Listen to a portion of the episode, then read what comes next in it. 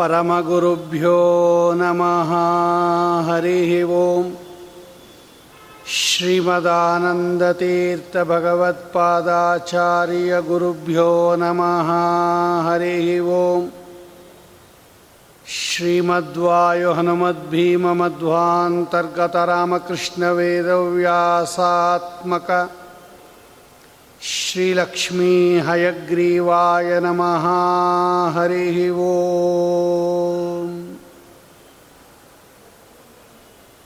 सुमतिभिरनुमेयं शुभ्रकायं सखायम् सुखमयमनपायं मुक्त्युपायं विमायम् नृहयमहममेयं ध्येयमाम्नाय गेयं सदयमसदजेयं श्रीसहायं भजेयम्। आपादमौलिपर्यन्तं गुरूणाम् आकृतिं स्मरेत् ತೇನ ವಿಘ್ನಾ ಪ್ರಣಶ್ಯಂತಿ ಸಿದ್ಧ್ಯಂತಿ ಚ ಮನೋರಥಾ. ಯಸ್ಯ ಪ್ರಚಂಡ ತಪಸಾ ಶ್ರುತಿಗೀತವೃತ್ತ. ತುಷ್ಟೋ ಹರಿಃ ಕಿಲ ವಶಂ ವದತಾಮವಾಪ. ಶ್ರೀಮದ್ವಸನ್ಮತಪಯೋನಿಧಿ ಪೂರ್ಣಚಂದ್ರ श्रीविष्णुतीर्थमुनिराट् मुदमातनोतु हरिः वो स्वस्ति श्रीरस्तु मे शस्तं निस्तुला निस्तुलत् पुनः वस्तुनो वस्तुनो नित्यं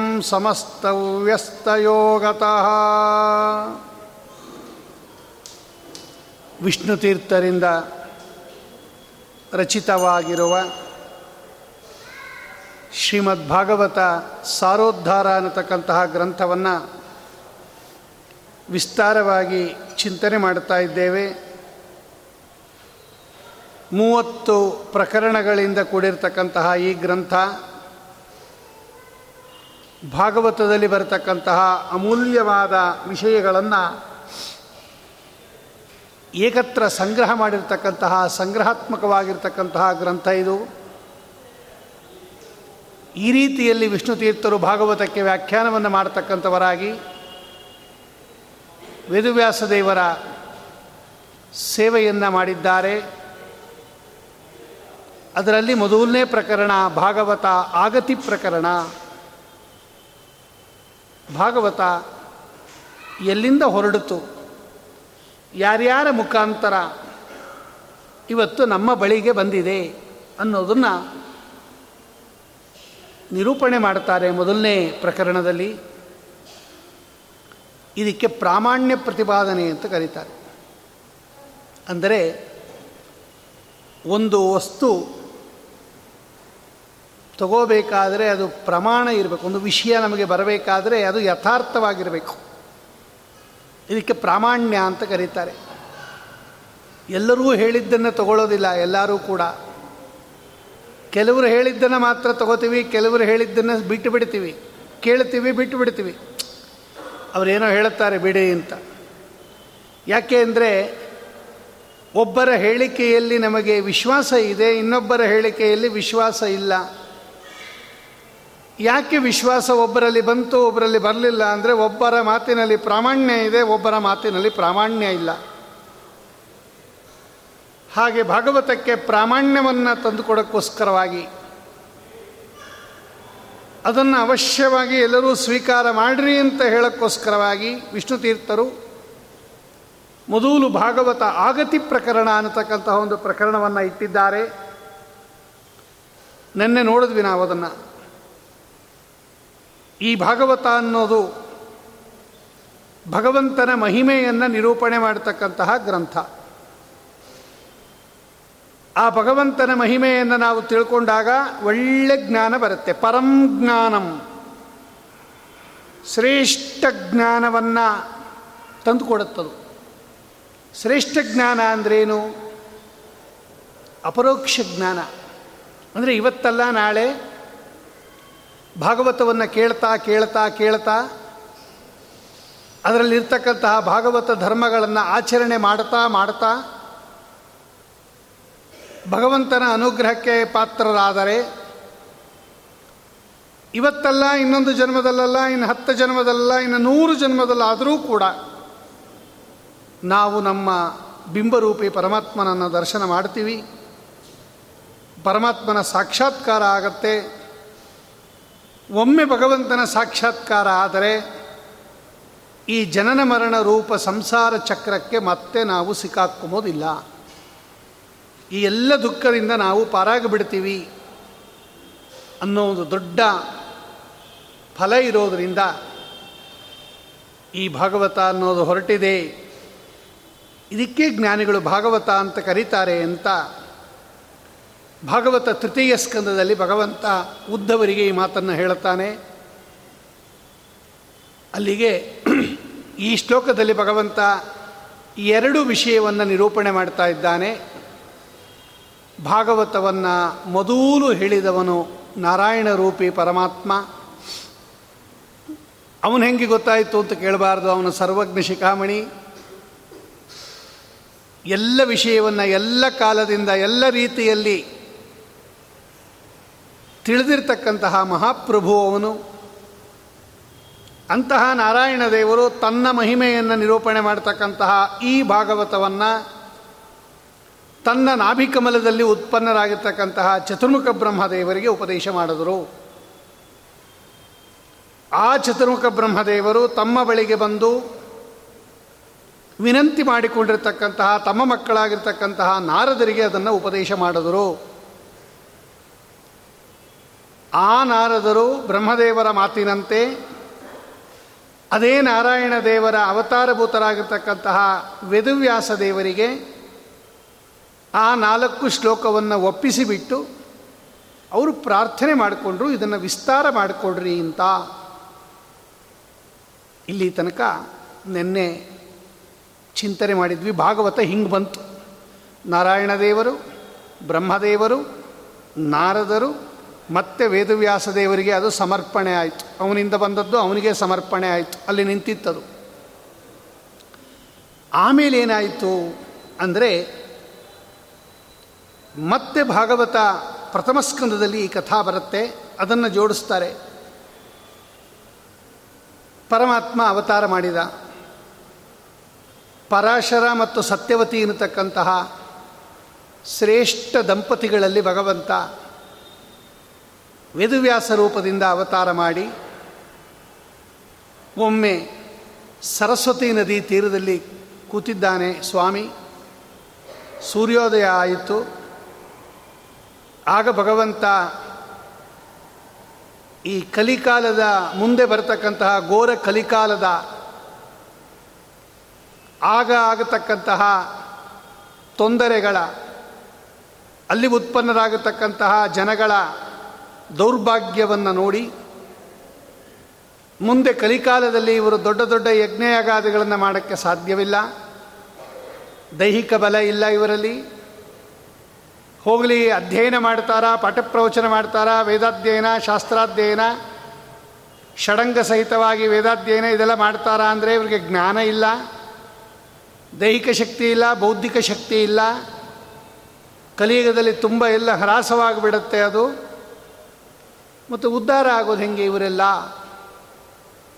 ಇವರಿಗೇನಾದರೂ ಒಂದು ಸುಲಭವಾಗಿರ್ತಕ್ಕಂಥ ಉಪಾಯವನ್ನು ಮಾಡಿಕೊಡ್ಬೇಕು ಅಂತ ಹೇಳಿ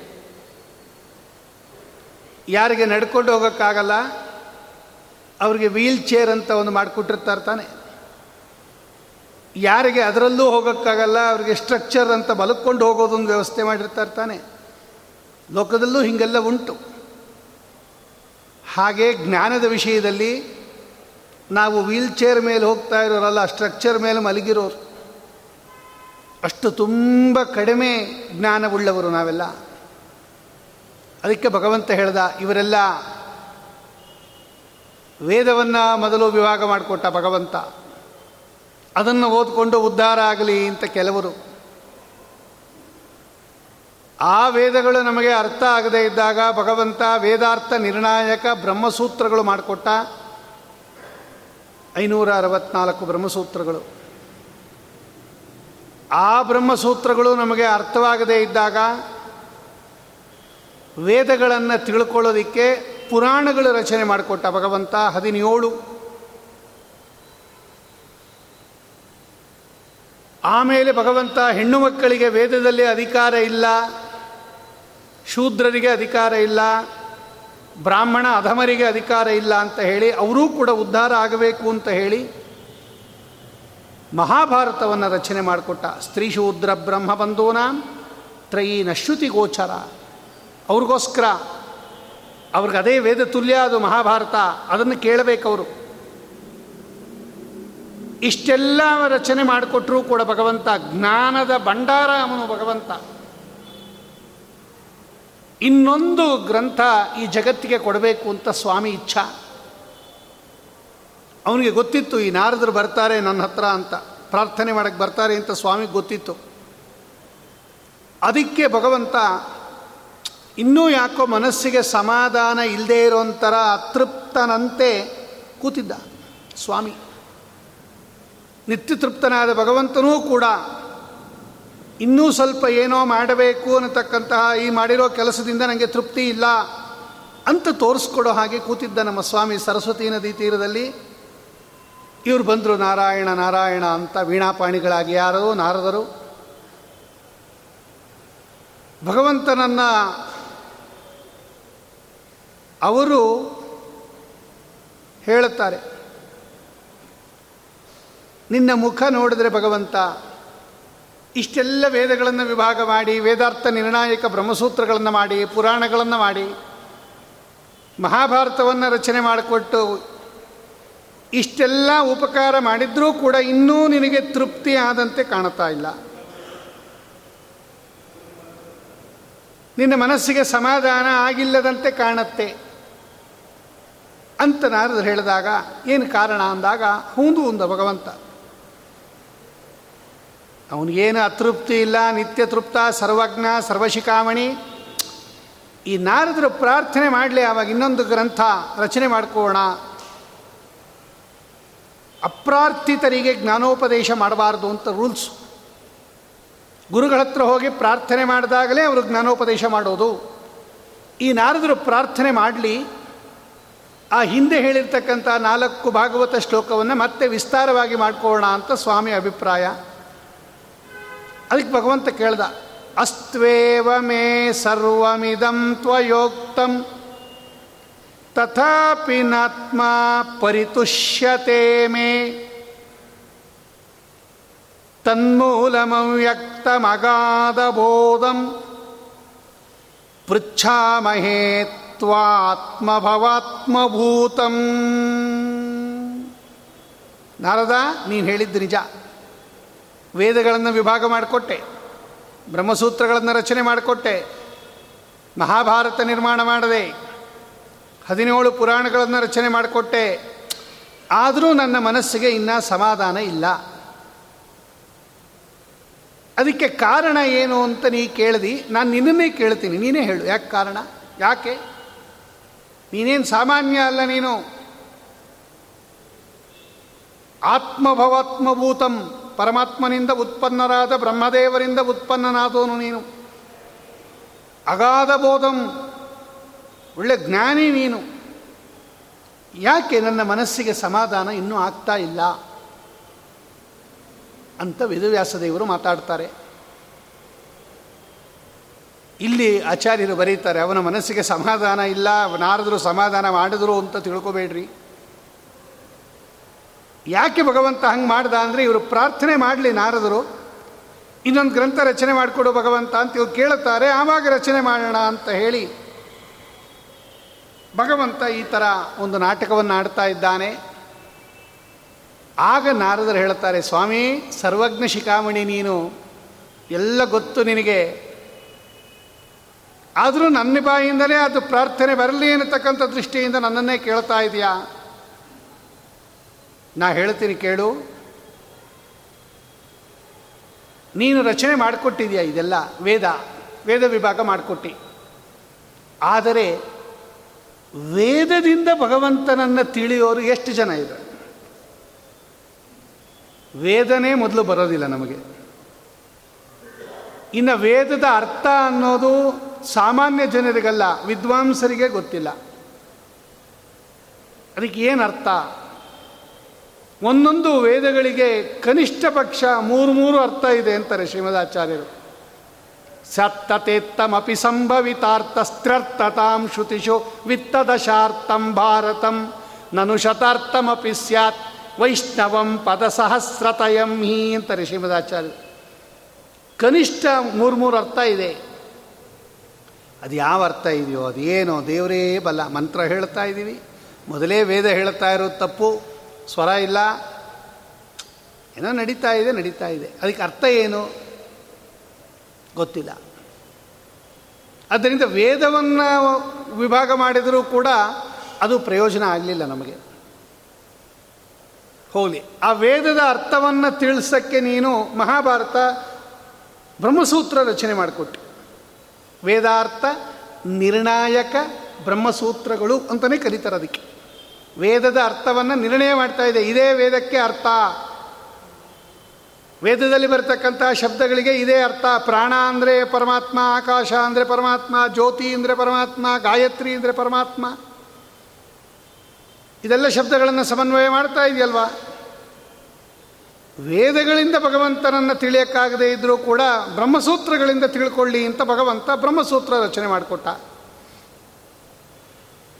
ನಾರದರು ಹೇಳುತ್ತಾರೆ, ಬ್ರಹ್ಮಸೂತ್ರಗಳಿಂದ ಭಗವಂತನನ್ನು ತಿಳಿಯೋದು ಇನ್ನೂ ಕಷ್ಟ. ಯಾಕೆ ಅಂದರೆ ಕೆಲವು ಬ್ರಹ್ಮಸೂತ್ರಗಳು ತುಂಬ ಚಿಕ್ಕದು. ಕೆಲವು ಬ್ರಹ್ಮಸೂತ್ರಗಳು ತುಂಬ ದೊಡ್ಡದು. ನೋಡಿ, ಕೆಲವು ಸಲ ತುಂಬ ಚಿಕ್ಕದಾಗಿ ಹೇಳಿದ್ರೂ ಅರ್ಥ ಆಗಲ್ಲ. ತುಂಬ ದೊಡ್ಡದಾಗಿ ಹೇಳಿದ್ರೆ ಸೂತ್ರನೇ ಜ್ಞಾಪಕ ಇರಲ್ಲ. ಓಂ ತದೋ ಕೋಗ್ರೋಜ್ವಲನ ತತ್ಪ್ರಕಾಶಿತದ್ವಾರ ವಿದ್ಯಾ ಸಾಮರ್ಥ್ಯ ತತ್ಶೇಷಗತಿ ಅನುಸ್ಮೃತಿ ಯೋಗಾಚ್ಚ ಹಾರ್ದಾನುಗೃಹೀತ ಶತಾಧಿಕಯ ಓಂ ಅಂತ ಒಂದು ಸೂತ್ರ ಇದೆ. ಯಾರಿಗೇನೂ ಅರ್ಥವಾಗಲಿಲ್ಲ ಇದು. ಓಂ ದೃಶ್ಯತೆ ಚ ಓಂ, ದೃಶ್ಯತೆ ತು ಓಂ ಓಂ ಆಪಹ ಓಂ, ಇಷ್ಟಿಷ್ಟೇ ಚಿಕ್ಕ ಚಿಕ್ಕ ಸೂತ್ರಗಳು. ಇದು ಅರ್ಥವಾಗಲಿಲ್ಲ. ಸ್ವಾಮಿ, ಬ್ರಹ್ಮಸೂತ್ರದಿಂದ ನಾವು ನಿನ್ನನ್ನು ತಿಳ್ಕೊಮಕ್ಕಾಗಲ್ಲ. ನಾರದ್ರು ಹೇಳ್ಬಿಟ್ರು ನಮ್ಮ ಮನೆ ಬರ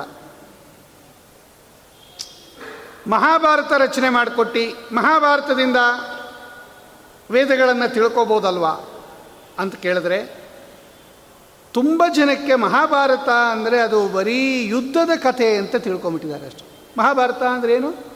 ಪಾಂಡವರು, ಕೌರವರು ಯುದ್ಧ ಆಡಿದ್ರು. ಯಾವುದಕ್ಕೆ? ಆಸ್ತಿಗೆ. ನಾವೇನು ಮಾಡಬೇಕು? ನಾವು ಅಷ್ಟೇ. ಅಣ್ತಮ್ಮಂದ್ರೆ ಏನು ಮಾಡಬೇಕು? ಯುದ್ಧಕ್ಕೆ ಯುದ್ಧ ಮಾಡಬೇಕು, ಆಸ್ತಿಗೆ. ಇದು ನಮಗೆ ಮಹಾಭಾರತದಿಂದ ಗೊತ್ತಾಗಿರೋದು. ಮಹಾಭಾರತ ಅನ್ನೋದು ಭಗವಂತನ ಕಥಾ, ಅದು ಅದಕ್ಕೆ ನಾರಾಯಣ ಕಥಾ ಅಂತ ಹೆಸರಿದೆ. ವೇದೆ ರಾಮಾಯಣೆ ಚೈವ ಪುರಾಣೆ ಭಾರತೆ ತಥಾ ಆದಾವಂತೆ ಚ ಮಧ್ಯೆ ಚ ವಿಷ್ಣು ಸರ್ವತ್ರ ಗೀಯತೆ ಅಂತ ಹರಿವಂಶದ ಮಾತಿದೆ. ನಮಗಿದೆಲ್ಲ ಏನು ಗೊತ್ತಾಗಲಿಲ್ಲ, ಮಹಾಭಾರತದಲ್ಲಿ ಭಗವಂತನ ಮಹಿಮೆಯನ್ನು ತಿಳಿಯೋದು ಹೆಂಗೆ? ಬರೀ ನಮಗೆ ಈ ಶಕುನಿ ದುಶಾಸನ ಕರ್ಣ ಇವೇ ಜ್ಞಾಪಕ ಬರುತ್ತೆ ಹೊರತು. ಸ್ವಾಮಿ ಮಹಿಮೆ ಗೊತ್ತಾಗತ್ತಾ ನಮಗೆ? ಗೊತ್ತಾಗಲ್ಲ ಸ್ವಾಮಿ. ಅಲ್ಲೊಂದು ಮಾತಾಡ್ತಾರೆ ನಾರದರು. ಮಹಾಭಾರತದಲ್ಲಿ ನೀನು ಧರ್ಮಗಳನ್ನು ಜಾಸ್ತಿ ವರ್ಣನೆ ಮಾಡಿಬಿಟ್ಟಿದ್ಯಾ? ಸ್ತ್ರೀಯರು ಹಿಂಗಿರಬೇಕು, ಪುರುಷರು ಹಿಂಗಿರಬೇಕು, ಬ್ರಹ್ಮಚಾರಿಗಳು ಹಿಂಗಿರಬೇಕು, ಗೃಹಸ್ಥರು ಹಿಂಗಿರಬೇಕು, ವಾನಪ್ರಸ್ಥರು ಹಿಂಗಿರಬೇಕು, ಸನ್ಯಾಸಿಗಳು ಹಿಂಗಿರಬೇಕು, ಬ್ರಾಹ್ಮಣ ಹಿಂಗಿರಬೇಕು, ಕ್ಷತ್ರಿಯ ಹಿಂಗಿರಬೇಕು, ಶೂದ್ರ ಹಿಂಗಿರಬೇಕು, ವೈಶ್ಯ ಹಿಂಗಿರಬೇಕು. ಆಪದ್ಧರ್ಮ ಏನು? ಆಪತ್ಕಾಲದಲ್ಲಿ ಬ್ರಾಹ್ಮಣ ಏನು ಮಾಡಬೇಕು? ಶೂದ್ರ ಏನು ಮಾಡಬೇಕು? ಕ್ಷತ್ರಿಯ ಏನು ಮಾಡಬೇಕು? ವೈಶ್ಯ ಏನು ಮಾಡಬೇಕು? ಧರ್ಮಗಳನ್ನು ಚೆನ್ನಾಗಿ ವರ್ಣನೆ ಮಾಡಿದೆಯಾ? ಹಾಗೆ ಭಗವಂತನ ಮಹಿಮೆ ವರ್ಣನೆ ಮಾಡಿಲ್ಲ. ಹಾಗಾದರೆ ಮಹಾಭಾರತದಲ್ಲಿ ಭಗವಂತನ ಮಹಿಮೆ ವರ್ಣಿತ ಆಗಿಲ್ವಾ ಅಂದರೆ ಶ್ರೀಮದಾಚಾರ್ಯ ಹೇಳುತ್ತಾರೆ, ಭಗವಂತನ ಮಹಿಮೆ ವರ್ಣಿತ ಆಗಿದೆ. ಭಾಗ ಮಹಾಭಾರತದಲ್ಲಿ ಇಡೀ ಮಹಾಭಾರತನೇ ಭಗವಂತನ ಮಹಿಮೆ ಅದು. ಆದರೆ ಭಗವಂತನ ಮಹಿಮೆ ಮುಗಿಯೋದೇ ಇಲ್ಲ ಎಷ್ಟು ವರ್ಣನೆ ಮಾಡಿದ್ರು ಅನ್ನೋ ಅಭಿಪ್ರಾಯದಲ್ಲಿ ಅವರು ಹೇಳ್ತಾ ಇದ್ದಾರೆ. ಮಾಡೇ ಇಲ್ಲ ಅಂತ. ಒಂದು ಸ್ವಲ್ಪ ಸ್ವಲ್ಪ ಪ್ರಸಾದ ಕೊಟ್ಟರೆ ಕೊಡಲೇ ಇಲ್ಲ ಅಂತಲೇ ಹೇಳ್ಬಿಡ್ತೀವಿ ನಾವು. ಯಾಕೆಂದರೆ ಅದು ನಮಗೆ ಸಾಕಾಗೋದಿಲ್ಲ ನೋಡ್ರಿ. ಒಂದು ಇಷ್ಟಿಷ್ಟು ಹಾಕ್ತಾರೆ. ಏ, ಇವನಿಗೆ ಇಷ್ಟು ಬೇಕಾಗಿರುತ್ತೆ. ಇವತ್ತು ಕೊಡಲೇ ಇಲ್ಲ ಪ್ರಸಾದ ಮಠದಲ್ಲಿ ಏನ್ಬಿಡ್ತಾನೆ ಯಾಕೆಂದರೆ ಇವನಿಗೆ ಎಷ್ಟು ಬೇಕೋ ಅಷ್ಟು ಕೊಟ್ಟಿಲ್ಲ ಅಂತ ಅರ್ಥ. ಅದರ ಅಭಿಪ್ರಾಯ. ಕೊಡಲೇ ಇಲ್ಲ ಅಂದರೆ ಇವನೇ ತೊಗೊಂಡೋಗಿರ್ತಾನೆ ಪಾಪ. ಸಿ ಸಿ ಟಿ ವಿಲೆಲ್ಲ ಕಾಣಿಸಿರುತ್ತೆ ಅದು, ಕೊಟ್ಟಿರೋದು. ಕೊಟ್ಟೇ ಇಲ್ಲ ಅಂದ್ಬಿಡ್ತಾನೆ. ಕೊಟ್ಟೇ ಇಲ್ಲ ಅಂದರೆ ಏನರ್ಥ? ನಮಗೆ ಎಷ್ಟು ಬೇಕೋ ದೊನ್ನೆ ತುಂಬ ಕೊಟ್ಟಿಲ್ಲ ಅಂತ ಅರ್ಥ. ಹಾಗೆ ಮಹಾಭಾರತದಲ್ಲಿ ಹೇಳೇ ಇಲ್ಲ ಭಗವಂತನ ಮಹಿಮೆ ಅಂದರೆ, ಹೇಳಿಲ್ಲ ಅಂತಲ್ಲ. ಭಗವಂತನ ಮಹಿಮೆ ಎಷ್ಟು ಹೇಳಿದ್ರೂ ಮುಗಿಯೋದಿಲ್ಲ ಅಂತ ಅಭಿಪ್ರಾಯದಲ್ಲಿ ಅಲ್ಲಿರೋದು. ಅದಕ್ಕೊಂದು ಕೆಲಸ ಮಾಡು ಭಗವಂತ. ಭಗವಂತನ ಮಹಿಮೆಯನ್ನು ಚೆನ್ನಾಗಿ ವರ್ಣನೆ ಮಾಡಬೇಕದು. ಅಂಥದ್ದೊಂದು ಗ್ರಂಥ ಬರಿ. ಅಥೋ ಮಹಾಭಾಗ ಭವಾನಮೋಗದೃಕ್ ಶುಚಿಶ್ರವಾ ಸತ್ಯರಥೋಧೃತೌ ರಥಃ ಉರುಕ್ರಮಸ್ಯ ಅಖಿಲ ಧರ್ಮಗುಪ್ತಯೇ ಸಮಾಧಿನಾನುಸ್ಮರಯದ್ವಿಚೇಷ್ಟಿತಂ. ಒಂದು ಕೆಲಸ ಮಾಡು ಭಗವಂತ. ನೀನು ಸಾಕ್ಷಾತ್ ನಾರಾಯಣ ದೇವರ ಅವತಾರ ನೀನು. ಒಳ್ಳೆ ಸದಾಚಾರ ಸಂಪನ್ನ, ಭಾಗವತ ಧರ್ಮರಥ, ಸರ್ವಜ್ಞ ನೀನು. ಸಮಾಧಿ ಭಾಷೆ ಅಂತ ಒಂದು ಭಾಷೆ. ಸಮಾಧಿ ಭಾಷೆ ಅಂದರೆ ಕ್ಲಿಯರಾಗಿ ಗೊತ್ತಾಗ್ಬಿಡ್ಬೇಕು, ವಿತ್ ಕ್ಲಾರಿಟಿ. ಅದನ್ನು ಅರ್ಥ ಮಾಡ್ಕೊಳಕ್ಕೆ ತಲೆ ಕೆಡಿಸ್ಕೋಬಾರ್ದು ಏನಿದಕ್ಕೆ ಅರ್ಥ ಅದು ಅಂತ. ಅದು ನೋಡಿದ ತಕ್ಷಣ ಅದು ಅರ್ಥ ಆಗ್ಬಿಡಬೇಕು. ಇದಕ್ಕೆ ಸಮಾ, ಸಮಾಧಿ ಭಾಷಾ ಅಂತ ಕರೀತಾರೆ. ಅಂತಹ ಸಮಾಧಿ ಭಾಷೆಯಿಂದ ನಿನ್ನ ಮಹಿಮೆಯನ್ನು ನಿರೂಪಣೆ ಮಾಡತಕ್ಕಂತಹ ಇನ್ನೊಂದು ಗ್ರಂಥ ರಚನೆ ಮಾಡಿಕೊಡು ಎಂಬುದಾಗಿ ನಾರದರು ವೇದವ್ಯಾಸ ದೇವರನ್ನು ಪ್ರಾರ್ಥನೆ ಮಾಡುತ್ತಾರೆ. ಆಗ ಭಗವಂತ ಭಾಗವತ ರಚನೆ ಮಾಡಿಕೊಟ್ಟ. ಈಗೇನು ನಮಗೆ ಭಾಗವತ ಉಪಲಬ್ಧಿ ಇದೆ? ಹನ್ನೆರಡು ಸ್ಕಂದಗಳಿಂದ ಕೂಡಿರ್ತಕ್ಕಂತಹ ನೂರು ಸಂವಾದಗಳಿಂದ ಕೂಡಿರ್ತಕ್ಕಂತಹ ಹದಿನಾಲ್ಕು ಸಾವಿರ ಶ್ಲೋಕ ಅಥವಾ ಹದಿನೆಂಟು ಸಾವಿರ ಗ್ರಂಥಗಳಿಂದ ಕೂಡಿರ್ತಕ್ಕಂತಹ ಈ ಭಾಗವತವನ್ನು ವೇದವ್ಯಾಸದೇವರು ರಚನೆ ಮಾಡಿಕೊಟ್ರು. ಅಲ್ಲಿಗೆ ನಾಲ್ಕು ಶ್ಲೋಕದಲ್ಲಿದ್ದ ಭಾಗವತ ಈಗ ಇದು. ಹದಿನೆಂಟು ಸಾವಿರ ಗ್ರಂಥಾತ್ಮಕವಾಗಿ ವಿಸ್ತಾರವಾಯಿತು. ಇದನ್ನು ಬರೆದ ಭಗವಂತ. ಇದು ನೆಕ್ಸ್ಟ್ ಸ್ಟೆಪ್ ಇನ್ನೊಂದು ಇಳಿತು ಇವಾಗ. ಆಗತಿ, ನಮ್ಮ ಹತ್ರ ಹೆಂಗೆ ಬಂತಿದ್ದು ಭಾಗವತ, ಹೀಗೆ. ಆಮೇಲೆ ಏನು ಮಾಡ್ದ ಸ್ವಾಮಿ? ಭಾಗವತ ರಚನೆ ಮಾಡಿಬಿಟ್ಟು, ಬರೆದು ಬಿಟ್ಟು, ಅದನ್ನು ಲೋಕದಲ್ಲಿ ಪ್ರಚಾರ ಹೆಂಗೆ ಮಾಡ್ದ ಅಂತ ಕೇಳಿದ್ರೆ, ತಮ್ಮ ಮಕ್ಕಳಾಗಿರ್ತಕ್ಕಂಥ ಶುಕಾಚಾರ್ಯರಿಗೆ ಅದನ್ನು ಹೇಳಿದ ಸ್ವಾಮಿ. ನೋಡಿ, ತಾನು ಭಾಗವತ ಬರೀ ಬರೆದಿದ್ದಲ್ಲ, ಆ ಪುರಾಣವನ್ನು ಆ ಉತ್ಕೃಷ್ಟವಾಗಿರ್ತಕ್ಕಂತಹ ಏನು ಭಾಗವತ ಇದೆ ಅಲ್ವಾ? ಅದನ್ನು ತನ್ನ ಮಗನಾಗಿರ್ತಕ್ಕಂಥ ಶುಕಾಚಾರ್ಯರಿಗೆ ಭಗವಂತ ಅಧ್ಯಯನ ಮಾಡಿಸ್ದ. ಶುಕ ಇದನ್ನು ಕೇಳು, ನಾನು ನಿಂಗೆ ಹೇಳ್ತೀನಿ. ಆಮೇಲೆ ಇದನ್ನು ನೀನು ಜಗತ್ತಿನಲ್ಲಿ ಹರಡು. ಶುಕಾಚಾರ್ಯರೆಂಥವರು ಮಹಾಜ್ಞಾನಿಗಳವರು, ಒಂದು ಪದಾರ್ಥದಲ್ಲಿ ಅವರಿಗೆ ಆಸಕ್ತಿ ಇಲ್ಲ. ಅಷ್ಟು ವೈರಾಗ್ಯ ಶಿಖಾಮಣಿಗಳು ಶುಕಾಚಾರ್ಯರು ಅಂತಹ ಪರಮ ವೈರಾಗ್ಯ ಶಿಖಾಮಣಿಗಳಾಗಿರ್ತಕ್ಕಂಥ ಶುಕಾಚಾರ್ಯರನ್ನು ಏಕತ್ರ ಹಿಡಿದು ನಿಲ್ಲಿಸಿದ ಭಾಗವತನ ಕಥೆ ಇದು, ಕೃಷ್ಣನ ಕಥಾ. ಸ್ವಸುಖ ನಿವೃತ್ತ ಚೇತಾ ತದ್ಯುದಸ್ತನ್ಯ ಭಾವ, ಅಪಿ ಅಜಿತ ರುಚಿರ ಲೀಲಾಕೃಷ್ಟ ಸಾರ ತದೀಯಂ, ವ್ಯತನುತ ಕೃಪಯ ಯಸ್ತತ್ವದೀಪಂ ಪುರಾಣಂ. ತಮಖಿಲ ವೃಜಿನಗ್ನಂ ವ್ಯಾಸಸೂನುಂ ನತೋಸ್ಮಿ. ಕಡೇ ಶ್ಲೋಕ ಇದು, ಭಾಗವತದಲ್ಲಿ. ಲಾಸ್ಟ್ ಬಟ್ವನ್ ಅಲ್ಲ ಬಟ್ವನ್ ಹನ್ನೆರಡನೇ ಸ್ಕಂದದ ಹನ್ನೆರಡನೇ ಅಧ್ಯಾಯ ಇದ್ದು ಶುಕಾಚಾರ್ಯರಿಗೆ ನಮಸ್ಕಾರ ಮಾಡ್ತಾರೆ ಸೂತಾಚಾರ್ಯರು. ಸ್ವಸುಖ ನಿವೃತ್ತ ಚೇತಾಹ. ಭಗವಂತನ ದರ್ಶನ ಮಾಡಿದವರಿಗೆ ಇನ್ನೊಂದು ಪದಾರ್ಥದ ಅಪೇಕ್ಷೆನೇ ಇಲ್ಲ ರೀ ಅಷ್ಟು ಸುಖ ಪಡ್ತಾ ಇರ್ತಾರಂತೆ ಅವರು. ಭಗವದ್ ದರ್ಶನ ಜನ್ಯ ಸುಖ ಇದೆಯಲ್ಲ? ಈ ಸುಖಕ್ಕೆ ಇನ್ನೊಂದು ಸುಖ ಸಾಟಿ ಇಲ್ಲ. ಅದಕ್ಕೇನೆ ತದ್ಯುಧಸ್ಥಾನ್ಯ ಭಾವ ಬೇರೆ ಪದಾರ್ಥಗಳಲ್ಲಿ ಅವರಿಗೆ ಆಸಕ್ತಿನೇ ಇಲ್ಲ. ಅಂತಹ ಯಾವಾಗಲೂ ಭಗವಂತನ ಮನೋಹರವಾದ ಲೀಲೆಯಿಂದ ಆಕರ್ಷಿತರಾಗಿರ್ತಕ್ಕಂತಹ ಈ ಬಾ ಈ ಭಾರ, ಈ ಭಾಗವತ ಪುರಾಣವನ್ನು ಶುಕಾಚಾರ್ಯರು ವ್ಯಾಸಸೂನು. ವೇದವ್ಯಾಸದೇವರ ಮಕ್ಕಳಾಗಿರ್ತಕ್ಕಂತಹ ಶುಕಾಚಾರ್ಯರು ಇದನ್ನು ಜಗತ್ತಿನಲ್ಲಿ ವಿಸ್ತಾರ ಮಾಡಿದ್ರು ಅಂತ ಭಾಗವತದಲ್ಲೇ ಒಂದು ಶ್ಲೋಕ ಇದೆ. ನೋಡಿ, ಹಿಂದೆ ಹೇಳಿದ ಶ್ಲೋಕ ಪ್ರಥಮ ಸ್ಕಂದದಲ್ಲಿರೋದದು. ಈಗ ಹೇಳ್ತಾ ಇರೋ ಶ್ಲೋಕ ಹನ್ನೆರಡನೇ ಸ್ಕಂದದಲ್ಲಿರೋದದು. ಇದೆರಡನ್ನ ಹತ್ತತ್ರ ತಂದಿದ್ದಾರೆ ಇವರು, ನಮ್ಮ ವಿಷ್ಣು ತೀರ್ಥರು. ಒಂದೇ ವಿಷಯಕ್ಕೆ ಸಂಬಂಧಪಟ್ಟ ಶ್ಲೋಕಗಳು, ಭಾಗವತದಲ್ಲಿ ಏನು ಬೇರೆ ಬೇರೆ ಕಡೆ ಇದೆ, ಅದೆಲ್ಲವನ್ನು ಏಕತ್ರ ತಗೊಂಬಂದು ಇದನ್ನು ಒಂದು ಪ್ರಕರಣ ಅಂತ ಮಾಡಿ ಇದಕ್ಕೆ ಭಾಗವತ ಆಗತಿ ಪ್ರಕರಣ. ಅಲ್ಲಿಗೇನು ಒಟ್ಟು ಅಭಿಪ್ರಾಯ? ವೇದವ್ಯಾಸದೇವರು ವಿಸ್ತಾರ ಮಾಡಿದ ಈ ಭಾಗವತವನ್ನು ಶುಕಾಚಾರ್ಯರು ತಮ್ಮ ತಂದೆಗಳಿಂದ ಕೇಳಿದ್ದಾರೆ. ಇದಂ ಭಾಗವತಂ ನಾಮ ಪುರಾಣಂ ಬ್ರಹ್ಮ ಸಂಹಿತಂ ಅದೀತವಾನ್ ದ್ವಾಪರಾದವು ಪಿತೃದ್ವೈಪಾಯನಾದಹಂ ಅಂತ ಅವರೇ ಹೇಳುತ್ತಾರೆ ಪರೀಕ್ಷಿತ್ ರಾಜರಿಗೆ ನೋಡು ಪರೀಕ್ಷಿತ್ ರಾಜ ಈ ಭಾಗವತ ಅನ್ನೋ ಪುರಾಣವನ್ನು ನಾನು ದ್ವಾಪರ ಯುಗದಲ್ಲಿ ಕೃಷ್ಣಾವತಾರಕ್ಕಿಂತ ಮುಂಚೆ ನಮ್ಮ ತಂದೆಗಳಾಗಿರ್ತಕ್ಕಂಥ ವೇದವ್ಯಾಸದೇವರಿಂದ ನಾನು ಕೇಳಿದೆ. ಅದನ್ನು ನಾನು ನಿನಗೆ ಹೇಳ್ತಾ ಇದ್ದೀನಿ, ಕೇಳು ಅಂತ ಈಗ ಶುಕಾಚಾರ್ಯರಿಗೆ ಬಂತದು. ವೇದವ್ಯಾಸ ದೇವರಿಂದ ರಚಿತವಾದ ಈ ವಿಸ್ತಾರವಾದ ಭಾಗವತ ಎಲ್ಲಿಗೆ ಬಂತು ಅದು? ಶುಕಾಚಾರ್ಯರವರ ಮಕ್ಕಳಿಗೆ ಬಂತು. ಆ ಶುಕಾಚಾರ್ಯರು ಒಳ್ಳೆ ಉತ್ಕೃಷ್ಟವಾಗಿರ್ತಕ್ಕಂತಹ ರೀತಿಯಲ್ಲಿ ಅದನ್ನು ಪರೀಕ್ಷಿತ್ ರಾಜರಿಗೆ ಉಪದೇಶ ಮಾಡಿದ್ರು. ಅವರು ಹೇಳ್ತಾರ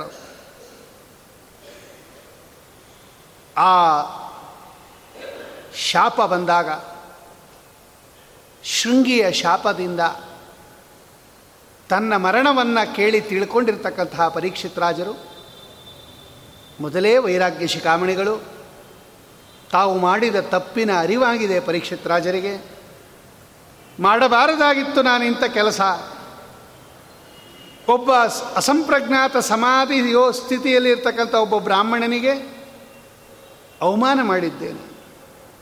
ಅವನ ಕೊರಳಿಗೆ ಸತ್ತ ಹಾವನ್ನು ಹಾಕೋದು ಅಂದರೆ ಏನರ್ಥ ಅದು? ಒಬ್ಬ ಮಹಾಜ್ಞಾನಿಗ ಕೊರಳಿಗೆ ಒಂದು ಸತ್ತ ಉರಗವನ್ನು, ಸರ್ಪವನ್ನು ಹಾಕಿದ್ದೀನಿ ಅಂದರೆ ನನ್ನ ದರ್ಪ ಎಷ್ಟಿರಬೇಕು? ಅವನು ಹೇಳ್ತಾನೆ, ಇದು ನಿಶ್ಚಯವಾಗಿಯೂ ಕೂಡ ಭಗವಂತನಿಗೆ ಮಾಡಿದ ಅಪರಾಧ ಇದು. ಒಳ್ಳೆ ಬ್ರಹ್ಮಜ್ಞಾನಿಗಳಿಗೇನಾದರೂ ಅಪರಾಧ ಮಾಡಿದರೆ ಅದು ಭಗವಂತನಿಗೆ ಮಾಡಿದ ಅಪರಾಧವೇ? ಇವತ್ತೇ ನನ್ನ ರಾಜ್ಯ, ನನ್ನ ಕೋಶ, ನನ್ನ ಸಂಪತ್ತು, ನಾನು ರಾಜ ಅನ್ನತಕ್ಕಂಥ ದರ್ಪದಿಂದ ಏನು ಆ ಬ್ರಾಹ್ಮಣನಿಗೆ ಅವಮಾನ ಮಾಡಿದ್ನಲ್ಲ, ಇವತ್ತೇ ಆ ಬ್ರಾಹ್ಮಣನ ಶಾಪದಿಂದ ನನ್ನ ರಾಜ್ಯ, ನನ್ನ ಕೋಶ, ನನ್ನ ಸಂಪತ್ತು, ಆನೆ, ಕುದುರೆ, ಪಲ್ಲಕ್ಕಿ, ರಥ ಎಲ್ಲ ಸುಟ್ಟೋಗಲಿ ಅಂತಾರೆ ಪರೀಕ್ಷಿತ್ ರಾಜರು. ಇನ್ನೊಂದು ಸಲ ಈ ಬುದ್ಧಿ ಬರಬಾರ್ದು, ನನಗೆ ಹಂಗೆ ಪ್ರಾಯಶ್ಚಿತ್ತ ಆಗಬೇಕು ಅಂತ ತಾವೇ ಪಶ್ಚಾತ್ತಾಪ ಪಟ್ಟಿರ್ತಕ್ಕಂಥ ಪರೀಕ್ಷಿತ್ ರಾಜರ ಹಾಗೆ. ಆ ಶಮಿಕ ಋಷಿಗಳ ಶಿಷ್ಯ ಬಂದು ಹೇಳುತ್ತಾನೆ, ಇನ್ನು ಏಳೇ ದಿವಸ ನಿನಗೆ ಆಯಸ್ಸು ಪರೀಕ್ಷಿತ್ ರಾಜ.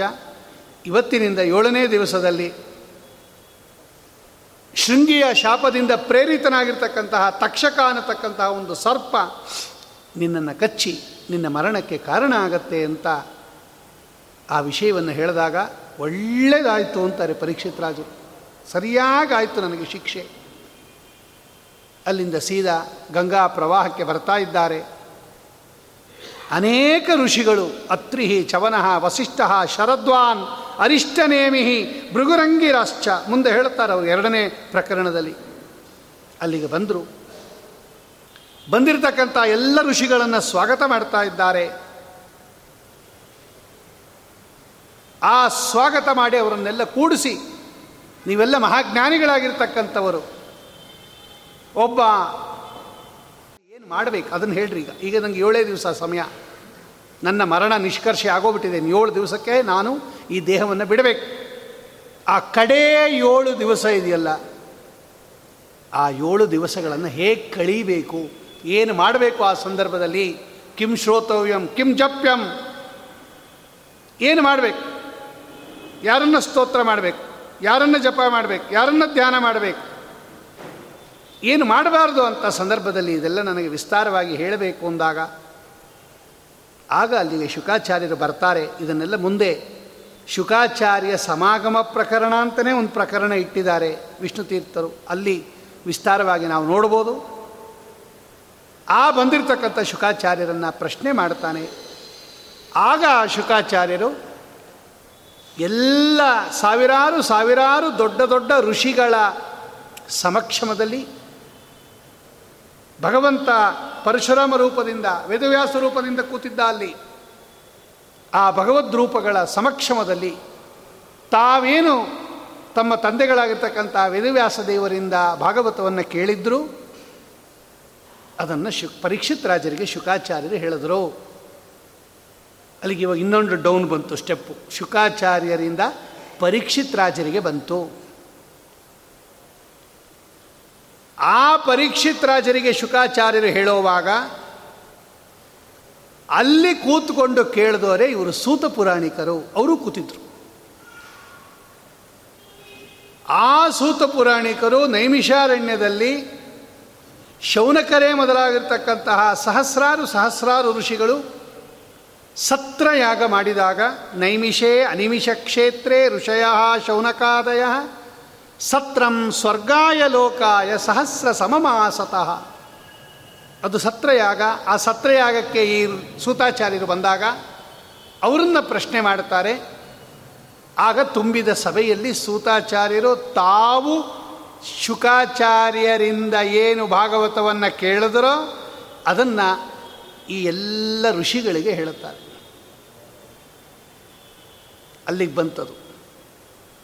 ಅಲ್ಲಿಗೆ ಶುಕಾಚಾರ್ಯರಿಂದ ಪರೀಕ್ಷಿತರಾಜರಿಗೂ ಬಂತು, ಸೂತಾಚಾರ್ಯರಿಗೂ ಬಂತು. ಆ ಸೂತಾಚಾರ್ಯರಿಂದ ಎಲ್ಲ ಋಷಿಗಳಿಗೆ ಬಂತು. ಆ ಋಷಿಗಳ ಎಲ್ಲ ನಮ್ಮ ಮೂಲ ಪುರುಷರು ಅವರು. ನಮ್ಮದು ವಸಿಷ್ಠ ಗೋತ್ರ, ಕೌಶಿಕ್ ಗೋತ್ರ, ಹರಿಶ್ಚ ಗೋತ್ರ, ವಿಶ್ವಾಮಿತ್ರ ಗೋತ್ರ, ಕಾಶ್ಯಪ ಗೋತ್ರ ಅಂತೆಲ್ಲ ಹೇಳ್ತೀವೋ ಇಲ್ವೋ? ಆ ಮೂಲ ಪುರುಷರು ನಮ್ಮ ಪೂರ್ವಿಕರವರ ವಂಶದಲ್ಲಿ ಬಂದವರು. ಅವರು ಅವರ ಶಿಷ್ಯರಿಗೆ ಅವರ ಶಿಷ್ಯರಿಗೆ ಅವರ ಶಿಷ್ಯರಿಗೆ ಅವರ ಶಿಷ್ಯರಿಗೆ. ಅವರ ಶಿಷ್ಯರಿಗೆ ಹಿಂಗೆ ಬಂದು ನಮ್ಮ ತನಕ ಬಂದ್ಬಿಡ್ತು, ಭಾಗವತ. ಇದು ಒಂದು ರೀತಿಯಲ್ಲಿ ಭಾಗವತ ನಮಗೆ ಬಂದಿರತಕ್ಕಂತಹ, ಭೂಮಿಯಲ್ಲಿ ಬಂದಿರತಕ್ಕಂತಹ ವಿಧಾನ. ಇದಕ್ಕೇನಂತ ಕರೀತಾರೆ? ಭಾಗವತ ಆಗತಿ ಪ್ರಕರಣ. ಈಗ ಪೂರ್ತಿ ನಾವು ನೋಡಿದಾಗ ಎಲ್ಲಿಂದ ಬಂತದು? ನಾರಾಯಣ ದೇವರಿಂದ ಬಂತು. ಬ್ರಹ್ಮದೇವರಿಗೆ ಬಂತು. ಬ್ರಹ್ಮದೇವರಿಂದ ನಾರದರಿಗೆ ಬಂತು. ನಾರದರಿಂದ ವೇದವ್ಯಾಸ ದೇವರಿಗೆ ಸಮರ್ಪಿತವಾಯಿತು. ಅಲ್ಲಿ ದೊಡ್ಡದಾಯಿತು ಭಾಗವತ, ವಿಸ್ತಾರ ಆಯಿತು. ಆ ವಿಸ್ತಾರವಾದ ವೇದವ್ಯಾಸ ದೇವರಿಂದ ವಿಸ್ತಾರವಾದ ಭಾಗವತ ಶುಕಾಚಾರ್ಯರಿಗೆ ಬಂತು. ಶುಕಾಚಾರ್ಯರಿಂದ ಪರೀಕ್ಷಿತ್ ರಾಜನಿಗೆ ಬಂತು. ಅದೇ ಸಂದರ್ಭದಲ್ಲಿ ಸೂತಾಚಾರ್ಯರಿಗೂ ಬಂತು ಶುಕಾಚಾರ್ಯರಿಂದ. ಆ ಸೂತಾಚಾರ್ಯರಿಂದ ಶೌನಕಾದಿ ಮಹರ್ಷಿಗಳಿಗೆ ಬಂತು. ಆ ಶೌನಕಾದಿ ಮಹರ್ಷಿಗಳು ಅಲ್ಲಿ ಶುಕಾಚಾರ್ಯರು ಹೇಳಿದಾಗಲೂ ದೊಡ್ಡ ದೊಡ್ಡ ಜ್ಞಾನಿಗಳಿದ್ದರು ನಮ್ಮ ಪೂರ್ವಿಕರೆಲ್ಲ ನಮ್ಮ ನಮ್ಮ ಗೋತ್ರ ಪ್ರವರ್ತಕರೆಲ್ಲ ಇದ್ದರು ಈ ನೈಮಿಷಾರಣ್ಯದಲ್ಲೂ ಇದ್ದರು ಅವರು ತಮ್ಮ ಶಿಷ್ಯರಿಗೆ ತಮ್ಮ ಶಿಷ್ಯರಿಗೆ ತಮ್ಮ ಶಿಷ್ಯರಿಗೆ ತಮ್ಮ ಶಿಷ್ಯರಿಗೆ ಹೇಳ್ತಾ ಹೇಳ್ತಾ ಹೇಳ್ತಾ, ಇವತ್ತು ಭಾಗವತ ನಮ್ಮ ತನಕ ಬಂದಿದೆ. ನೋಡಪ್ಪ ಇದು. ಇದು ಒಂದು ರೀತಿ ಭಾಗವತ ಭೂಮಿಯಲ್ಲಿ ಪ್ರಸಿದ್ಧವಾಗಿರ್ತಕ್ಕಂಥದ್ದು. ಇನ್ನೊಂದು ಇದೆ ಭಾಗವತ. ಇನ್ನೊಂದು ಥರ ಬಂತು ಭಾಗವತ. ಎರಡು ಥರ ಬಂದಿದೆ ಭಾಗವತ ಈ ಭೂಮಿಗೆ. ಇವತ್ತು ನೀರು ಎರಡು ರೀತಿಯಲ್ಲಿ ಬರುತ್ತೆ ನಮಗೆ. ಒಂದು ಮೇಲಿನಿಂದ ಮಳೆ ರೂಪದಲ್ಲಿ ನೀರು ಸುರಿಯುತ್ತೆ. ನೋಡ್ರಿ, ಅದು ಮಳೆ ನೀರು, ಮಳೆ ಬರುತ್ತೆ, ಜಲಾಶಯಗಳು, ಕೆರೆಗಳು, ಎಲ್ಲ ನದಿಗಳು ಎಲ್ಲ ತುಂಬ್ಕೊಂಬತ್ತೆ, ಅದನ್ನು ಉಪಯೋಗಿಸ್ಕೋತೀವಿ. ನೀರು ಮೇಲಿಂದನೂ ಬರುತ್ತೆ, ಕೆಳಗಿಂದನೂ ಬರುತ್ತೆ. ಅದೇ ಇವತ್ತು ಬೋರ್ವೆಲ್ ತೋಡ್ತಾ ಇರೋದು ನಾವು. ನೋಡಿ ಕೆಳಗಡೆಯಿಂದ ಬರುತ್ತೆ ನೀರು. ಕೆಳಗಡೆಯಿಂದ ಚಿಲುಮೆಯ ಬುಗ್ಗೆಯಾಗಿ ಮೇಲೆ ಚಿಮ್ಮಿದರೆ ಮೇಲೆಯಿಂದ ಧಾರಾಕಾರವಾಗಿ ಕೆಳಗಡೆ ಸುರಿಯುತ್ತೆ. ಮೇಲಿನ ನೀರು ಸುರಿಯತ್ತೆ, ಕೆಳಗಡೆ ನೀರು ಕೆಳಗಡೆಯಿಂದ ಚಿಮ್ಮತ್ತೆ. ಇವತ್ತು ಎರಡು ನೀರು ನಾವು ಉಪಯೋಗಿಸ್ಕೋತಾ ಇದ್ದೀವಿ.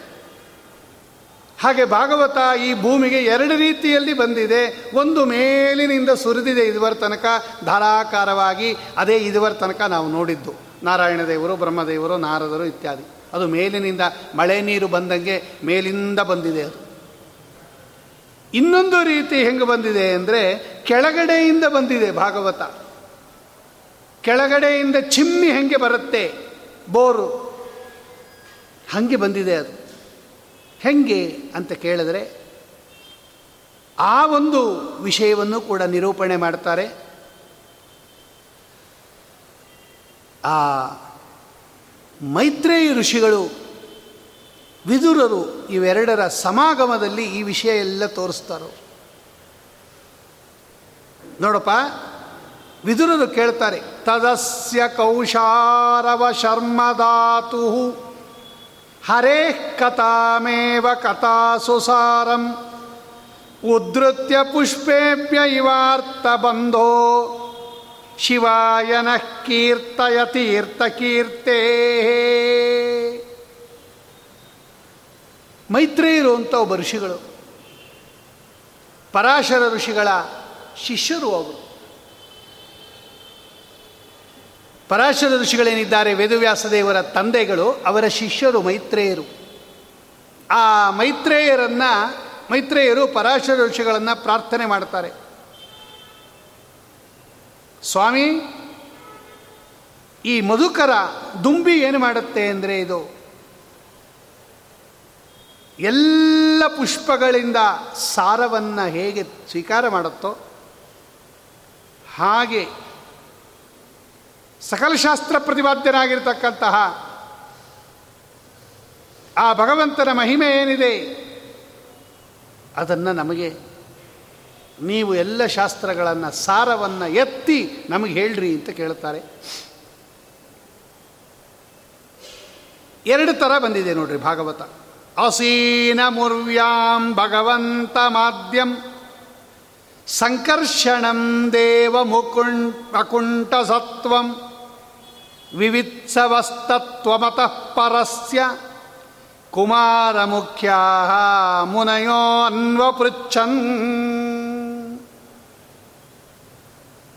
ನಾರಾಯಣ ದೇವರು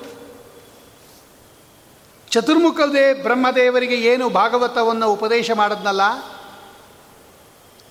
ಅದನ್ನೇ ಶೇಷದೇವರಿಗೆ ಉಪದೇಶ ಮಾಡುತ್ತಾನೆ. ಆ ಶೇಷದೇವರು ಅದನ್ನು ಸನತ್ಕುಮಾರರಿಗೆ ಉಪದೇಶ ಮಾಡ್ತಾರೆ ಆ ಸನತ್ಕುಮಾರರು ತಮ್ಮ ಶಿಷ್ಯರಾಗಿರ್ತಕ್ಕಂತಹ ಸಾಂಖ್ಯಾಯನ ಅನ್ನತಕ್ಕಂತಹ ಋಷಿಗಳಿಗೆ ಉಪದೇಶ ಮಾಡ್ತಾರೆ ಆ ಸಾಂಖ್ಯಾಯನರು ಉಪದೇಶ ಮಾಡಿದ್ದನ್ನು ಅವರು ಪರಾಶರ ಅನ್ನತಕ್ಕಂಥ ಋಷಿಗಳಿಗೆ ಉಪದೇಶ ಮಾಡ್ತಾರೆ. ಆ ಪರಾಶರರು ಅದನ್ನು ಮೈತ್ರೇಯರಿಗೆ ಹೇಳ್ತಾರೆ ತಮ್ಮ ಶಿಷ್ಯರಾಗಿರ್ತಕ್ಕಂಥವರು. ಮೈತ್ರೇಯರು ಅದನ್ನು ವಿದುರರಿಗೆ ಹೇಳುತ್ತಾರೆ. ಹಿಂಗೂ ಒಂದು ರೀತಿಯಲ್ಲಿ ಭಾಗವತ ಭೂಮಿಯಲ್ಲಿ ಬಂದಿದೆ. ಆದರೆ ಇದು ದೊಡ್ಡ ವಿಸ್ತಾರವಾಗಿರ್ತಕ್ಕಂಥದ್ದಲ್ಲ. ಆದ್ದರಿಂದ ಭೂಮಿಯಲ್ಲಿ ಇದು ಪ್ರಚಲಿತ ಆಗಲಿಲ್ಲ. ಮೇಲಿಂದ ಬಂದದ್ದು ಪ್ರಚಲಿತ ಆಗೋಯ್ತು. ಹೀಗೆ ಭಾಗವತ ಭೂಮಿಯಲ್ಲಿ ಎರಡು ರೀತಿಯಲ್ಲಿ ಬಂದಿದೆ. ಇದಕ್ಕೇನಂತ ಕರೀತಾರೆ? ಭಾಗವತ ಆಗತಿ ಆಗಮನ. ಆದ್ದರಿಂದ ಇದರಲ್ಲಿ ಯಾರೂ ಕೂಡ ನಂಬಿಕೆಯನ್ನು ಕಳ್ಕೋಬೇಡ್ರಿ, ಅಶ್ರದ್ಧೆಯನ್ನು ಮಾಡಬೇಡ್ರಿ, ಅಪನಂಬಿಕೆ ಇಡಬೇಡ್ರಿ. ನಾ ಮೊದಲನೇ ದಿವಸನೇ ಹೇಳಿದ್ದೆ, ಇದು ಸ್ವೀಕಾರ ಮಾಡ್ಬೋದೋ ಬೇಡವೋ? ಈ ನೀರು ಕುಡಿಬೋದೋ ಬೇಡವೋ ಅಂತ ನೀವು ಯೋಚನೆ ಮಾಡ್ತಾ ಕೂತ್ಕೋಬೇಡ್ರಿ. ಭಾಗವತ ಕೇಳ್ಬೋದೋ ಕೇಳಬಾರ್ದೋ? ಅಕಸ್ಮಾತ್ ಯಾವ್ದ್ಯಾವುದೋ ವಿಷಯ ಆಗ್ಬಿಟ್ಟಿದ್ರೆ ಪಾಪ ಗೀಪ ಬಂದುಬಿಟ್ರೆ ಏನು ಮಾಡೋದು? ಅಂತ ತಲೆ ಕೆಡಿಸ್ಕೊತಾ ಕೂಡಬೇಡ್ರಿ. ಇದು ಒಳ್ಳೆ ಪ್ರಮಾಣ ಭರಿತವಾಗಿರ್ತಕ್ಕಂತಹ ಗ್ರಂಥ. ನೋಡ್ರಿ, ಇದು ಎಲ್ಲಿಂದ ಬಂದಿದೆ ಅಂತ ತೋರಿಸಿದ್ದೀವಿ ನಿಮಗೆ. ಸಾಕ್ಷಾತ್ ಭಗವಂತನಿಂದ ಬಂದಿರತಕ್ಕಂಥದ್ದು ಭಾಗವತ. ಭಗವಂತನಿಂದ ರಚಿತವಾಗಿರ್ತಕ್ಕಂತಹ ಶಾಸ್ತ್ರದಲ್ಲಿ, ಕಾವ್ಯದಲ್ಲಿ ಅಥವಾ ಗ್ರಂಥದಲ್ಲಿ ಯಾವುದೇ ಆಗಿರ್ತಕ್ಕಂತಹ ದೋಷಗಳಿರೋದಿಲ್ಲ. ಅದು ಪಾಪಕ್ಕೆ ಕಾರಣ ಆಗೋದಿಲ್ಲ, ಪುಣ್ಯಕ್ಕೆ ಕಾರಣ ಆಗತ್ತೆ. ಅವಶ್ಯವಾಗಿ ಶ್ರದ್ಧೆಯಿಂದ ಶ್ರೀಮದ್ ಭಾಗವತವನ್ನು ಓದ್ರಿ, ಕೇಳ್ರಿ ಅಂತ ನಮಗೆ ಮೊದಲು ಅದರ ಪ್ರಾಮಾಣ್ಯದ ಬಗ್ಗೆ ನಂಬಿಕೆಯನ್ನು ಉತ್ಪನ್ನ ಮಾಡತಕ್ಕಂಥವರಾಗಿ ವಿಷ್ಣು ತೀರ್ಥರು. ಈ ಮೊದಲನೇ ಪ್ರಕರಣಕ್ಕೆ ಏನಂತ ಕರೆದರು? ಭಾಗವತ ಆಗತಿ ಪ್ರಕರಣ ಅಂತ ಕರೆದರು. ಆಗತಿ, ನಮ್ಮ ಹತ್ರ ಹೆಂಗೆ ಬಂದಿದೆ ಇದು? ಹೀಗೆ ಈ ಪ್ರಕರಣಕ್ಕೆ ಹೆಸರಿಡುವಾಗ ವಿಷ್ಣು ತೀರ್ಥರು ಆಗತಿ ಅಂತ ಇಟ್ಟರು ಭಾಗವತ ಆಗತಿ ಏನಂತ ಇಡಬೇಕಾಗಿತ್ತು ಅವರು ಭಾಗವತ ಆಗಮನ ಪ್ರಕರಣ ಅಂತ ಹೇಳಿ ಆಗಮನ ಅಂದರೆ ಬರೋದು. ಭಾಗವತ ಹೆಂಗೆ ಬಂತು ಅಂತ ಹೇಳುವಾಗ ಆಗಮನ ಪ್ರಕರಣ ಅಂತ ಇಡ್ಬೋದಾಗಿತ್ತಲ್ವ? ಭಾಗವತ ಆಗತಿ ಪ್ರಕರಣ ಅಂತ ಹೆಸರಿಟ್ಟರು ಇದ್ಯಾಕೆ ಈ ಥರ ಇಟ್ಟರು ವಿಷ್ಣು ತೀರ್ಥರು? ಅಂದರೆ ಅದಕ್ಕೆ ಇನ್ನೊಂದು ಕಾರಣ ಇದೆ. ಜ್ಞಾನಿಗಳು ಅದನ್ನು ಹಿಂಗೆ ವರ್ಣನೆ ಮಾಡ್ತಾರೆ. ನಾರಾಯಣ ದೇವರಿಂದ ಭಾಗವತ ಬಂತು. ಸಂತೋಷ. ನಾರಾಯಣನ ಬಗ್ಗೆ ನಮಗೇನು ಭಿನ್ನಾಭಿಪ್ರಾಯ ಇಲ್ಲ. ಅವನು ಸರ್ವಜ್ಞ, ಸಕಲ ದೋಷ ದೂರ, ಸಕಲ ಗುಣ ಪರಿಪೂರ್ಣ, ಅಪಾರ್ಥವನ್ನು ತಿಳಿದಿಲ್ಲ, ಅಪಾರ್ಥವನ್ನು ಅಥವಾ ಯಥಾರ್ಥವನ್ನು ತಿಳಿದಿಲ್ಲ, ಹೇಳಲ್ಲ. ಆದರೆ ಮುಂದೆ ಮುಂದೆ ಬಂದಿರತಕ್ಕಂಥವರೆಲ್ಲ ಏನು ಪರಮಾತ್ಮ ಅಲ್ವಲ್ಲ? ಆಮೇಲೆ ಎಲ್ಲಿಂದ ಬಂತು? ನಾರಾಯಣ ದೇವರಿಂದ ಬ್ರಹ್ಮದೇವರಿಗೆ ಬಂತು. ಬ್ರಹ್ಮದೇವರು ಸರ್ವಜ್ಞರು. ಅವರು ಯಾವಾಗಲೂ ಸತ್ಯವನ್ನೇ ಹೇಳುತ್ತಾರೆ. ಮುಂದೆ ಅವರೇ ಹೇಳಿದ್ದಾರೆ. ದ್ವಿತೀಯ ಸ್ಕಂದದಲ್ಲಿ ಅವರ ಬಾಯಲ್ಲಿ ಯಾವತ್ತೂ ಅನರ್ಥ ಬರೋದಿಲ್ಲ, ಅಪಾರ್ಥ ಬರೋದಿಲ್ಲ, ನಿರರ್ಥಕ ಬರೋದಿಲ್ಲ, ಅಪ್ರಾಮಾಣ್ಯ ವಿಷಯ ಬರೋದಿಲ್ಲ. ಆಯಿತು. ಆಮೇಲೆ ಮುಂದೆ ಮುಂದೆ ಬರ್ತಾ ಬರ್ತಾ ಬರ್ತಾ ಅದು ಜ್ಞಾನ ಡೌನ್ ಆಗ್ತಾ ಬರುತ್ತಲ್ವಾ? ಈಗ ಪರಮಾತ್ಮನಿಗೆ ಗೊತ್ತಿರೋಷ್ಟು ಬ್ರಹ್ಮದೇವ್ರಿಗೆ ಗೊತ್ತಿಲ್ಲ, ಬ್ರಹ್ಮದೇವ್ರಿಗೆ ಗೊತ್ತಿರೋಷ್ಟು ನಾರದರಿಗೆ ಗೊತ್ತಿಲ್ಲ. ಇಲ್ಲೊಂದು ಸಂಶಯ ಏನು ಬಂತು ನಮಗೆ ಅಂದರೆ, ಕೆಲವು ವಿಷಯಗಳೇನಾಗತ್ತೆ ಅಂದರೆ, ಆ ಒರಿಜಿನಲ್ಲು ಬಂದಾಗ ಚೆನ್ನಾಗಿರುತ್ತದು. ಆದರೆ ಬರ್ತಾ ಬರ್ತಾ ಬರ್ತಾ ಬರ್ತಾ ಅದೇನಾಗತ್ತೆ ಅಂದರೆ, ಈ ಮಧ್ಯದವ್ರದ್ದು ತಮ್ಮದೇ ಆಗಿರ್ತಕ್ಕಂಥ ಅಭಿಪ್ರಾಯ ಅದರಲ್ಲಿ ತೋರಿಸ್ಬಿಡ್ತಾರೆ. ನೋಡ್ರಿ, ಇದು ಇದು ಸರಿಯಾಗಿ ಹೇಳಲ್ಲ ಅವರು. ಅವ್ರು ಏನು ಹೇಳಿರ್ತಾರೆ, ಇದಕ್ಕೆ ಕಮ್ಯುನಿಕೇಷನ್ ಗ್ಯಾಪ್ ಅಂತ ಕರೀತಾರೆ ಇಂಗ್ಲೀಷಲ್ಲಿ. ಅದಕ್ಕೆ ಇವಾಗೆಲ್ಲ ರೈಟಿಂಗಲ್ಲಿ ಕಳಿಸಿಬಿಡ್ತಾರೆ. ಏನು ಆರ್ಡರ್ ಇದೆ ಅದೆಲ್ಲ ರೈಟಿಂಗಲ್ಲಿ ಕಳಿಸ್ತಾರೆ ಹೋಗಿ ಹೇಳಿಬಿಟ್ಟು ಬಾ ಅಂತ ಹೇಳಿದ್ರೆ ಐದೂವರೆಗೆ ಬರ್ತಾರೆ ಅಂತ ಹೇಳೋ ಅಂದರೆ ಅವನು ಐದು ಕಾಲಕ್ಕೆ ಬರ್ತಾರೆ ಅಂತ ಹೇಳಿರ್ತಾನೆ ಅಥವಾ ಐದು ಗಂಟೆಗೆ ಬಂದು ಅಂತಾನೆ, ಆರೂವರೆ ಅಂತಾನೆ. ಸ್ವಾಮಿಗಳು ಎಷ್ಟೊತ್ತು ಬರ್ತಾರೆ? ನಾಲ್ಕೂವರೆ ಅಂತಾರೆ. ಅವನು ಬಂದು ಹೇಳ್ತಾನೆ, ನಾಲ್ಕು ಗಂಟೆಗೆ ಸ್ವಾಮಿಗಳು ಬಂದುಬಿಡ್ತಾರಂತೆ ಅಂತ. ಇನ್ನೊಬ್ಬ ಹೇಳ್ತಾನೆ, ಮೂರು ಮುಕ್ಕಾಲ್ಗೆ ಬಂದುಬಿಡ್ತಾರಂತೆ. ನೋಡಿ ಬರ್ತಾ ಬರ್ತಾ ಎಲ್ಲಿಗೆ ಬಂತದು? ಒರಿಜಿನಲ್ ಫಿಕ್ಸ್ ಆಗಿದ್ದೆಲ್ಲಿ ನಾಲ್ಕೂವರೆಗೆ ಸ್ವಾಮಿಗಳು ಬರ್ತಾರೆ ಅಂತ ಒಬ್ಬರಿಂದ ಒಬ್ಬರಿಗೆ ಒಬ್ಬರಿಂದ ಒಬ್ಬರಿಗೆ ಹೋಗೋವಾಗ ಇವರು ತಮ್ಮದೇ ಆಗಿರ್ತಕ್ಕಂತಹ ಬುದ್ಧಿ ಚಾತುರ್ಯವನ್ನು ತೋರಿಸಿ, ನಾಲ್ಕೂವರೆ ಅಂತ ಹೇಳಿದ್ದಾರೆ ಅವ್ರು ಮುಂಚೆ ಬಂದುಬಿಡ್ತಾರೆ, ನಾನು ಹಿಂದೆ ಹಂಗಾಯ್ತು, ಹಿಂಗಾಯ್ತು, ಹೆಂಗಾದರೂ ಆಗಲಿ ನಾಲ್ಕು ಗಂಟೆಗೆ ನೀವು ಬಂದುಬಿಟ್ಟಿರಿ ಅಂತ ನಾವು. ಅದು ನಾಲ್ಕು ಫಿಕ್ಸ್ ಆಗ್ಬಿಡ್ತೀವಿ ಇವಾಗ. ನಾಲ್ಕಿಗೆ ಬರ್ತಾರೆ ಅಂದರೆ ಇನ್ನೊಬ್ಬ ಹೇಳ್ತಾನೆ, ನಾಲ್ಕಕ್ಕೆ ಇಲ್ಲ ರೀ ಇನ್ನು ಮೂರುವರೆಗೆ ಇದ್ಬಿಟ್ರೆ ಕ್ಷೇಮ ಅಂತಾನೆ. ಪಾಪ ಅವ್ನು ಮೂರುವರೆಯಿಂದ ಬಂದು ಕೂತಿರ್ತಾನೆ ಅವನು. ಅವ್ರು ಬರೋದು ನಾಲ್ಕೂವರೆಗೆ. ಒಂದು ಗಂಟೆ ಇದ್ದು ಎಲ್ಲ ಹೊಟ್ಟೋಗ್ತಾರೆ ಒಟ್ಟಿನ ಸ್ವಾಮಿಗಳು ಬಂದಾಗ ಯಾರೂ ಇರೋದೇ ಇಲ್ಲ. ನೋಡಿರಿ, ಬರ್ತಾ ಬರ್ತಾ ಬರ್ತಾ ನಿಮ್ಮ ವಿಷಯ ಏನಾಯಿತು ಡೈಲ್ಯೂಟ್ ಆಗೋಯ್ತು. ಅದು ಅದು ಬದಲಾವಣೆನೇ ಆಗಿಬಿಡ್ತು. ಹಾಗೆ ನಾರಾಯಣ ಏನೋ ಹೇಳಿರ್ಬೋದು ಸ್ವಾಮಿ, ಭಾಗವತ ಚೆನ್ನಾಗಿ ಹೇಳಿರ್ಬೋದು. ಆದರೆ ಮುಂದೆ ಬರ್ತಾ ಬರ್ತಾ ಬರ್ತಾ ಬರ್ತಾ ಇವರೆಲ್ಲ ನಾರಾಯಣನಷ್ಟು ಸರ್ವಜ್ಞ ಅಲ್ಲದೇ ಇರೋದರಿಂದ ಇವರೆಲ್ಲ ಜೀವರಾಶಿಗಳು, ಜೀವರಾಶಿಗಳಲ್ಲಿ ದೋಷ ಇದ್ದೇ ಇರುತ್ತೆ. ಇವರು ತಮ್ಮ ತಮ್ಮ ಅಭಿಪ್ರಾಯವನ್ನು ಅದರೊಳಗೆ ತೋರಿಸ್ಬಿಟ್ಟು, ಆ ಒರಿಜಿನಲ್ ಹೆಂಗಿತ್ತು ಅನ್ನೋದೇ ಗೊತ್ತಾಗಲ್ಲ. ಕಡೆಗೆ ಹೆಂಗೆ ಬಂದಿರುತ್ತಿದು ಅಂದರೆ, ಇದನ್ನೆಲ್ಲ ಡೆಮಾನ್ಸ್ಟ್ರೇಷನ್ ಮಾಡಿ ತೋರಿಸ್ತಾರೆ. ಒಂದು ಹತ್ತು ಜನನ ಕರೀತಾರೆ. ಓ, ಒಂದು ವಿಷಯವನ್ನು ಅವನು ಕಿವಿಲಿ ಹೇಳು ಅಂತಾರೆ. ಅವನು ಹೇಳ್ತಾನೆ. ಅವನೋಗಿ ಇನ್ನೊಬ್ಬನಿಗೆ ಹೇಳ್ತಾನೆ. ಅವನೋಗಿ ಇನ್ನೊಬ್ಬನಿಗೆ ಹೇಳ್ತಾನೆ, ಅವನೊಬ್ಬ ಹೋಗಿ ಹೇಳ್ತಾನೆ, ಅವನು ಆ ಹತ್ನಿಯವನ್ನ ಅವನು ಏನು ಹೇಳ್ದ ಅಂತ ಕೇಳಿದ್ರೆ, ಆ ಮೊದಲನೇ ಅವನು ಹೇಳಿದ್ದಕ್ಕೆ ತದ್ವಿರುದ್ಧವಾಗಿ ಹೇಳ್ತಾನೆ ಅವನು. ನೋಡಿ, ಪಾಸ್ ಆಗ್ತಾ ಆಗ್ತಾ ಆಗ್ತಾ ಏನಾಗುತ್ತೆ ವಿಷಯ? ಕಟ್ಟು ಆಗತ್ತೆ, ಬದಲಾವಣೆನೂ ಆಗುತ್ತೆ, ಎರಡೂ ಉಂಟು. ಅವನು ಹೇಳಿದ್ದಷ್ಟು ಜ್ಞಾಪಕ ಇರಲ್ಲ ಇವನಿಗೆ. ಮೊದಲನೇ ಅವನಿಂದ ಎರಡನೇ ಅವನಿಗೆ ಬರೋವಾಗ ಒಂದು ಟೆನ್ ಪರ್ಸೆಂಟು ಮರ್ತೋಗ್ಬಿಡುತ್ತೆ ಅಷ್ಟೇ ಹೇಳ್ಬಿಡ್ತಾನೆ ಇವನು. ತೊಂಬತ್ತು ಪರ್ಸೆಂಟ್ ಹೇಳ್ತಾನೆ. ಮುಂದೆ ಹೋಗುವಾಗ ಹದಿನೈದು ಪರ್ಸೆಂಟ್ ಹೋದರೆ ಎಪ್ಪತ್ತೈದು ಪರ್ಸೆಂಟ್ ಬಂದಿರುತ್ತೆ ಆ ತೆರಡು ಪಾರ್ಟಿಗೆ ಅವನು ಮುಂದೆ ಹೇಳುವಾಗ ಅರವತ್ತು ಪರ್ಸೆಂಟ್ ಅಷ್ಟೇ ಹೇಳೋದು. ಯಾಕಂದರೆ ಅವನಿಗೆ ಗ್ರಾಸ್ಪಿಂಗ್ ಪವರ್ ಇರಲ್ಲ. ಅವನು ಹೇಳಿದ್ದೆಲ್ಲ ಜ್ಞಾಪಕ ಇಟ್ಕೊಂಬಲ್ಲ ಏನೋ ಸ್ವಾಮಿಗಳು ಬರ್ತಾರೆ. ಯಾವ ಸ್ವಾಮಿಗಳು? ಮರ್ತೋಗ್ತಾನೆ ಒಟ್ಟಿನ ಸ್ವಾಮಿಗಳು ಅವ್ನು ಹೇಳಿರ್ತಾನೆ ಪಾಪ. ಸರಿಯಾಗಿ ಏಳುವರೆಗೆ ಇಂಥ ಸ್ವಾಮಿಗಳು ಬರ್ತಾರೆ ಅಂತೆಲ್ಲ ಹೇಳಿರ್ತಾರೆ ಇವನಿಗೆ ಮರ್ತೋಗ್ಬಿಡುತ್ತದು. ಸ್ವಾಮಿಗಳು ಬರ್ತಾರಂತೆ. ಯಾವ ಸ್ವಾಮಿಗಳು? ಗೊತ್ತಿಲ್ಲ. ನೋಡ ಅಲ್ಲಿ ಹೋಯ್ತು. ತಿರ್ಗಾ ಇಲ್ಲಿ ಡೌನ್ ಆಯಿತು. ಮುದ್ರಾಧಾರಣೆ ಮಾಡ್ತಾರೋ ಇಲ್ವೋ? ಗೊತ್ತಿಲ್ಲ. ನೋಡಿ, ಅವ್ನು ಮಾಡ್ತಾರೆ ಅಂತೆಲ್ಲ ಹೇಳಿರ್ತಾನೆ ಪಾಪ. ಇಲ್ಲ, ಗೊತ್ತಿಲ್ಲ. ಎಲ್ಲ ಹೀಗೆ. ಭಿಕ್ಷಾ ಇದೆಯಾ? ಹ್ಞೂ ಅಂದ್ಬಿಡ್ತಾನೆ ಅವನು. ಅವರು ಬಂದು ಪಾತ್ ಪೂಜೆ ಮಾಡಿಸ್ಕೊಂಡು ಹೊಟ್ಟೋಗ್ತಾರೆ ಇವನು ಭಿಕ್ಷಾ ಇದೆ ಅಂತ ಇವ್ನು ಲೋಟ ಹಿಡ್ಕೊಂಬರ್ತಾನೆ ಇವನು. ನೀವು ಹೇಳಿದ್ರಿ ಮತ್ತೆ ಇದೆ, ನೋಡಿ ಏನೋ ಹೇಳುತ್ತಾನೆ ಇವನೇನೋ ಹೇಳುತ್ತಾನೆ ಒಟ್ಟಿನಲ್ಲಿ ಅಸ್ತವ್ಯಸ್ತ ಆಗುತ್ತೆ. ಕಡೆ ಟೆಂತ್ ಪರ್ಸನ್ಗೆ ಬರೋವಾಗ. ಹಾಗೆ ನಾರಾಯಣ ದೇವರಿಂದ ಹೊರಟಿರ್ತಕ್ಕಂತಹ ಭಾಗವತ ಮಧ್ಯದಲ್ಲಿ ಪಾಸ್ ಆಗ್ತಾ ಆಗ್ತಾ ಆಗ್ತಾ, ಆ ಒರಿಜಿನಲ್ಲು ಭಗವಂತ ಹೇಳಿದ್ದು ಮಿಸ್ ಆಗಿ, ಈ ಕಡೆಯಲ್ಲಿ ಇವ್ರು ಯಾರೋ ಹೇಳಿದ್ದು ಉಳ್ಕೊಂಬಿಡುತ್ತೆ ಹಂಗೇನಾದರೂ ಭಾಗವತ ಆಗಿದೆಯಾ ಅಂತ ಪ್ರಶ್ನೆ ಬಂದಾಗ ಇಲ್ಲ. ಇನ್ನೂ ಒಂದು ಉದಾಹರಣೆ ಹೇಳ್ತೀನಿ ನೋಡ್ರಿ. ಇವತ್ತು ಬೆಂಗಳೂರಿಗೆ ಕಾವೇರಿ ನೀರು ಬರ್ತಾ ಇರೋದು ಇಲ್ಲಿಂದ ಕೆ ಆರ್ ಎಸ್ಸಿಂದ. ಶ್ರೀರಂಗಪಟ್ಟಣದಿಂದ ಬರ್ತಾ ಇದೆ. ಶ್ರೀರಂಗಪಟ್ಟಣದಿಂದ ದೊಡ್ಡ ದೊಡ್ಡ ಪೈಪುಗಳಲ್ಲಿ ಕಾವೇರಿ ನೀರನ್ನು ನಮ್ಮ ಬೆಂಗಳೂರಿಗೆ ಮೈಸೂರು ರೋಡಲ್ಲಿ ತರ್ತಾ ಇದ್ದಾರೆ. ಆ ಕೆ ಆರ್ ಎಸ್ಸಿಂದ ಪೈಪ್ಗೆ ನೀರು ಹೋಗುವಾಗ ಶುದ್ಧ ನೀರು ಹೋಗುತ್ತದು. ಅದರಲ್ಲೇನು ಸಂಶಯ ಇಲ್ಲ. ಡ್ಯಾಮಿಂದ ಹೋಗುತ್ತದು. ಆದರೆ ಬರ್ತಾ ಬರ್ತಾ ಬರ್ತಾ ಬರ್ತಾ ಅದು ಕೆಂಗೇರಿ ಹತ್ರ ಅದಕ್ಕೆ ಬೇರೆ ಪೈಪು ಒಡೆದೋಗಿ ಇನ್ನೊಂದು ಯಾವುದೋ ಕಚಡ ನೀರು ಸೇರ್ಕೊಂಡ್ಬಿಡುತ್ತೆ. ವೃಷಭಾವತಿ ಅಂತ ಒಂದು ಇದೆಯಲ್ಲ ಅಲ್ಲಿ? ಮೋರಿ ನೀರು. ನೋಡಿ, ಅದು ನಮ್ಮ ಕಾವೇರಿ ನೀರಿಗೆ ಸೇರ್ಕೊಂಡ್ಬಿಡುತ್ತೆ. ಅಕಸ್ಮಾತ್ ಇದೇನಾದರೂ ಡ್ಯಾಮೇಜ್ ಆಗಿತ್ತು ಅಂತ ಇಟ್ಕೊಳ್ರಿ. ಈ ಪೈಪು ಡ್ಯಾಮೇಜ್ ಆಗಿದ್ದರೆ ವೃಷಭಾವತಿ ಚರಂಡಿ ನೀರು ಕಾವೇರಿ ನೀರಿಗೆ ಸೇರಿಕೊಂಡು ಕಡೆಗೆ ಬೆಂಗಳೂರಿಗೆ ಬರುವಾಗ ಮೋರಿ ನೀರು, ಕಾವೇರಿ ನೀರು ಎರಡೂ ಬರುತ್ತೆ ನಮ್ಮ ಹತ್ರ. ಇದು ಕುಡಿಯೋ ಸ್ಟೇಜಲ್ಲಿ ಬರೋದೇ ಇಲ್ಲ. ಅದಕ್ಕೆ ಮಣ್ಣು ಬರೋದು, ಬಗಡ ಬರೋದು, ವಾಸನೆ ಬರೋದು. ಹಾಗೇನಿರೋದು ಅಲ್ಲಿ ಒರಿಜಿನಲಲ್ಲಿ? ಚೆನ್ನಾಗೇ ಇರುತ್ತದು.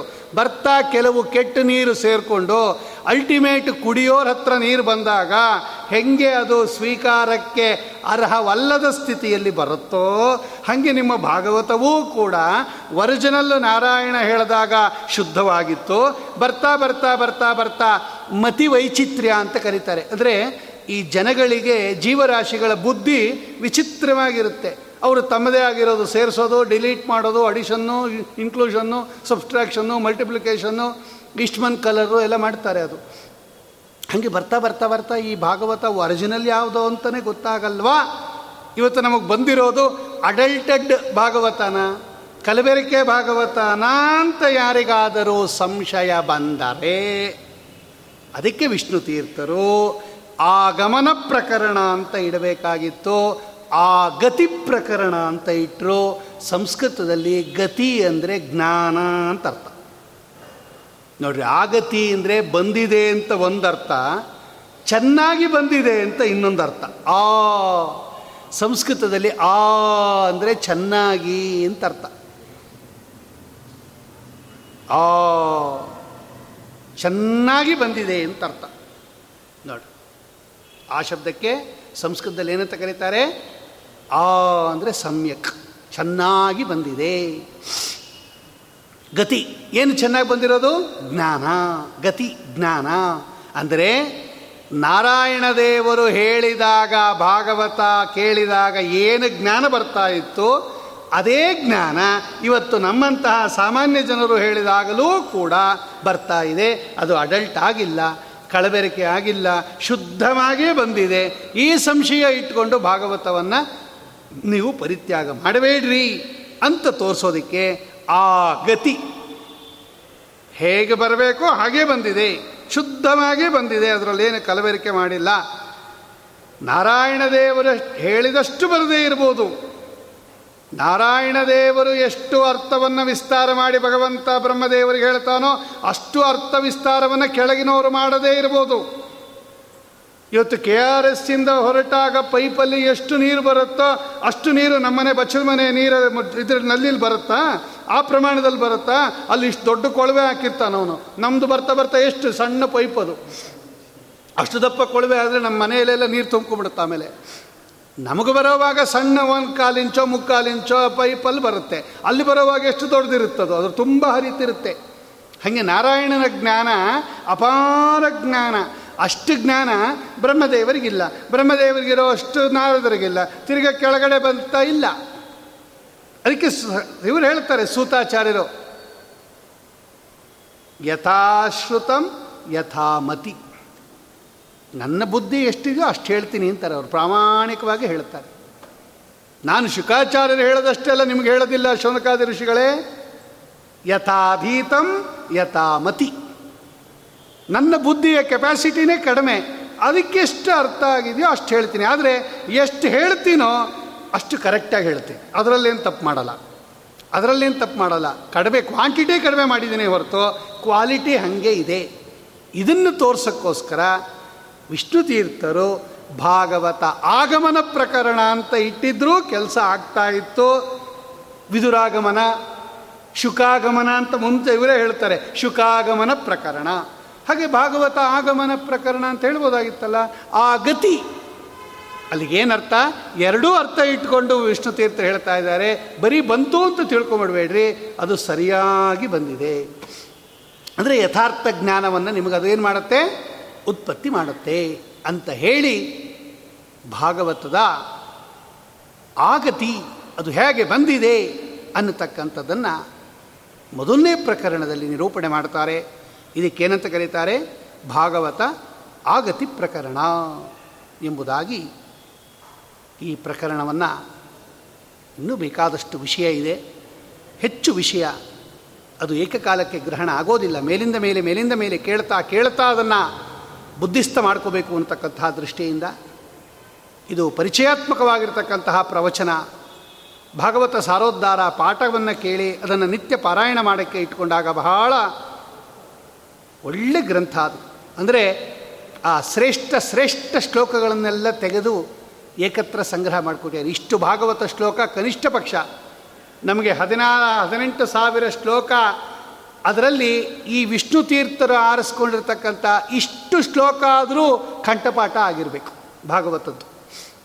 ಅದು ಮೇಲಿಂದ ಮೇಲೆ ಮೇಲಿಂದ ಮೇಲೆ ಭಾಗವತವನ್ನು ಪಾರಾಯಣ ಮಾಡ್ತಾ ಇದ್ದಾಗ ಸಾರೋದ್ಧಾರವನ್ನು ಅದು ಕಂಠಸ್ಥ ಆಗಿಬಿಡುತ್ತೆ, ಬುದ್ಧಿಸ್ಥ ಆಗಿಬಿಡುತ್ತೆ ಅನ್ನೋ ದೃಷ್ಟಿಯಿಂದ ಇಲ್ಲಿಗೆ ನಾವು ಈ ಭಾಗವತ ಆಗತಿ ಪ್ರಕರಣ ಅನ್ನತಕ್ಕಂಥದ್ದನ್ನು ಮುಕ್ತಾಯ ಮಾಡಿ, ಈಗ ಎರಡನೇ ಪ್ರಕರಣ, ಶುಕಾಚಾರ್ಯರು ಭಾಗವತವನ್ನು ಪ್ರಾಯೋಪವಿಷ್ಟರಾಗಿರ್ತಕ್ಕಂತಹ ಪರೀಕ್ಷಿತ್ ರಾಜರಿಗೆ ಉಪದೇಶ ಮಾಡಿದರು. ಪರೀಕ್ಷಿತ್ ರಾಜರ ಬಳಿಗೆ ಶುಕಾಚಾರ್ಯರಂತಹ ಜ್ಞಾನಿಗಳು ಬರಬೇಕಾದರೆ ಏನು ಕ್ವಾಲಿಫಿಕೇಷನ್ ಇತ್ತು ಅವರ ಹತ್ರ ಅಂತ ಒಂದು ಪ್ರಶ್ನೆ. ಈಗ ನಮ್ಮ ಹತ್ರ ಎಲ್ಲ ಶುಕಾಚಾರ್ಯರು ಯಾಕೆ ಬರೋದಿಲ್ಲ? ಯಾಕೆ ಬರಲಿಲ್ಲ? ಯಾಕೆ ಬರೋದಿಲ್ಲ? ಹಾಗೆ ಎಲ್ಲರ ಬಳಿಗೆ ಶುಕಾಚಾರ್ಯರು ಬರೋದಿಲ್ಲ.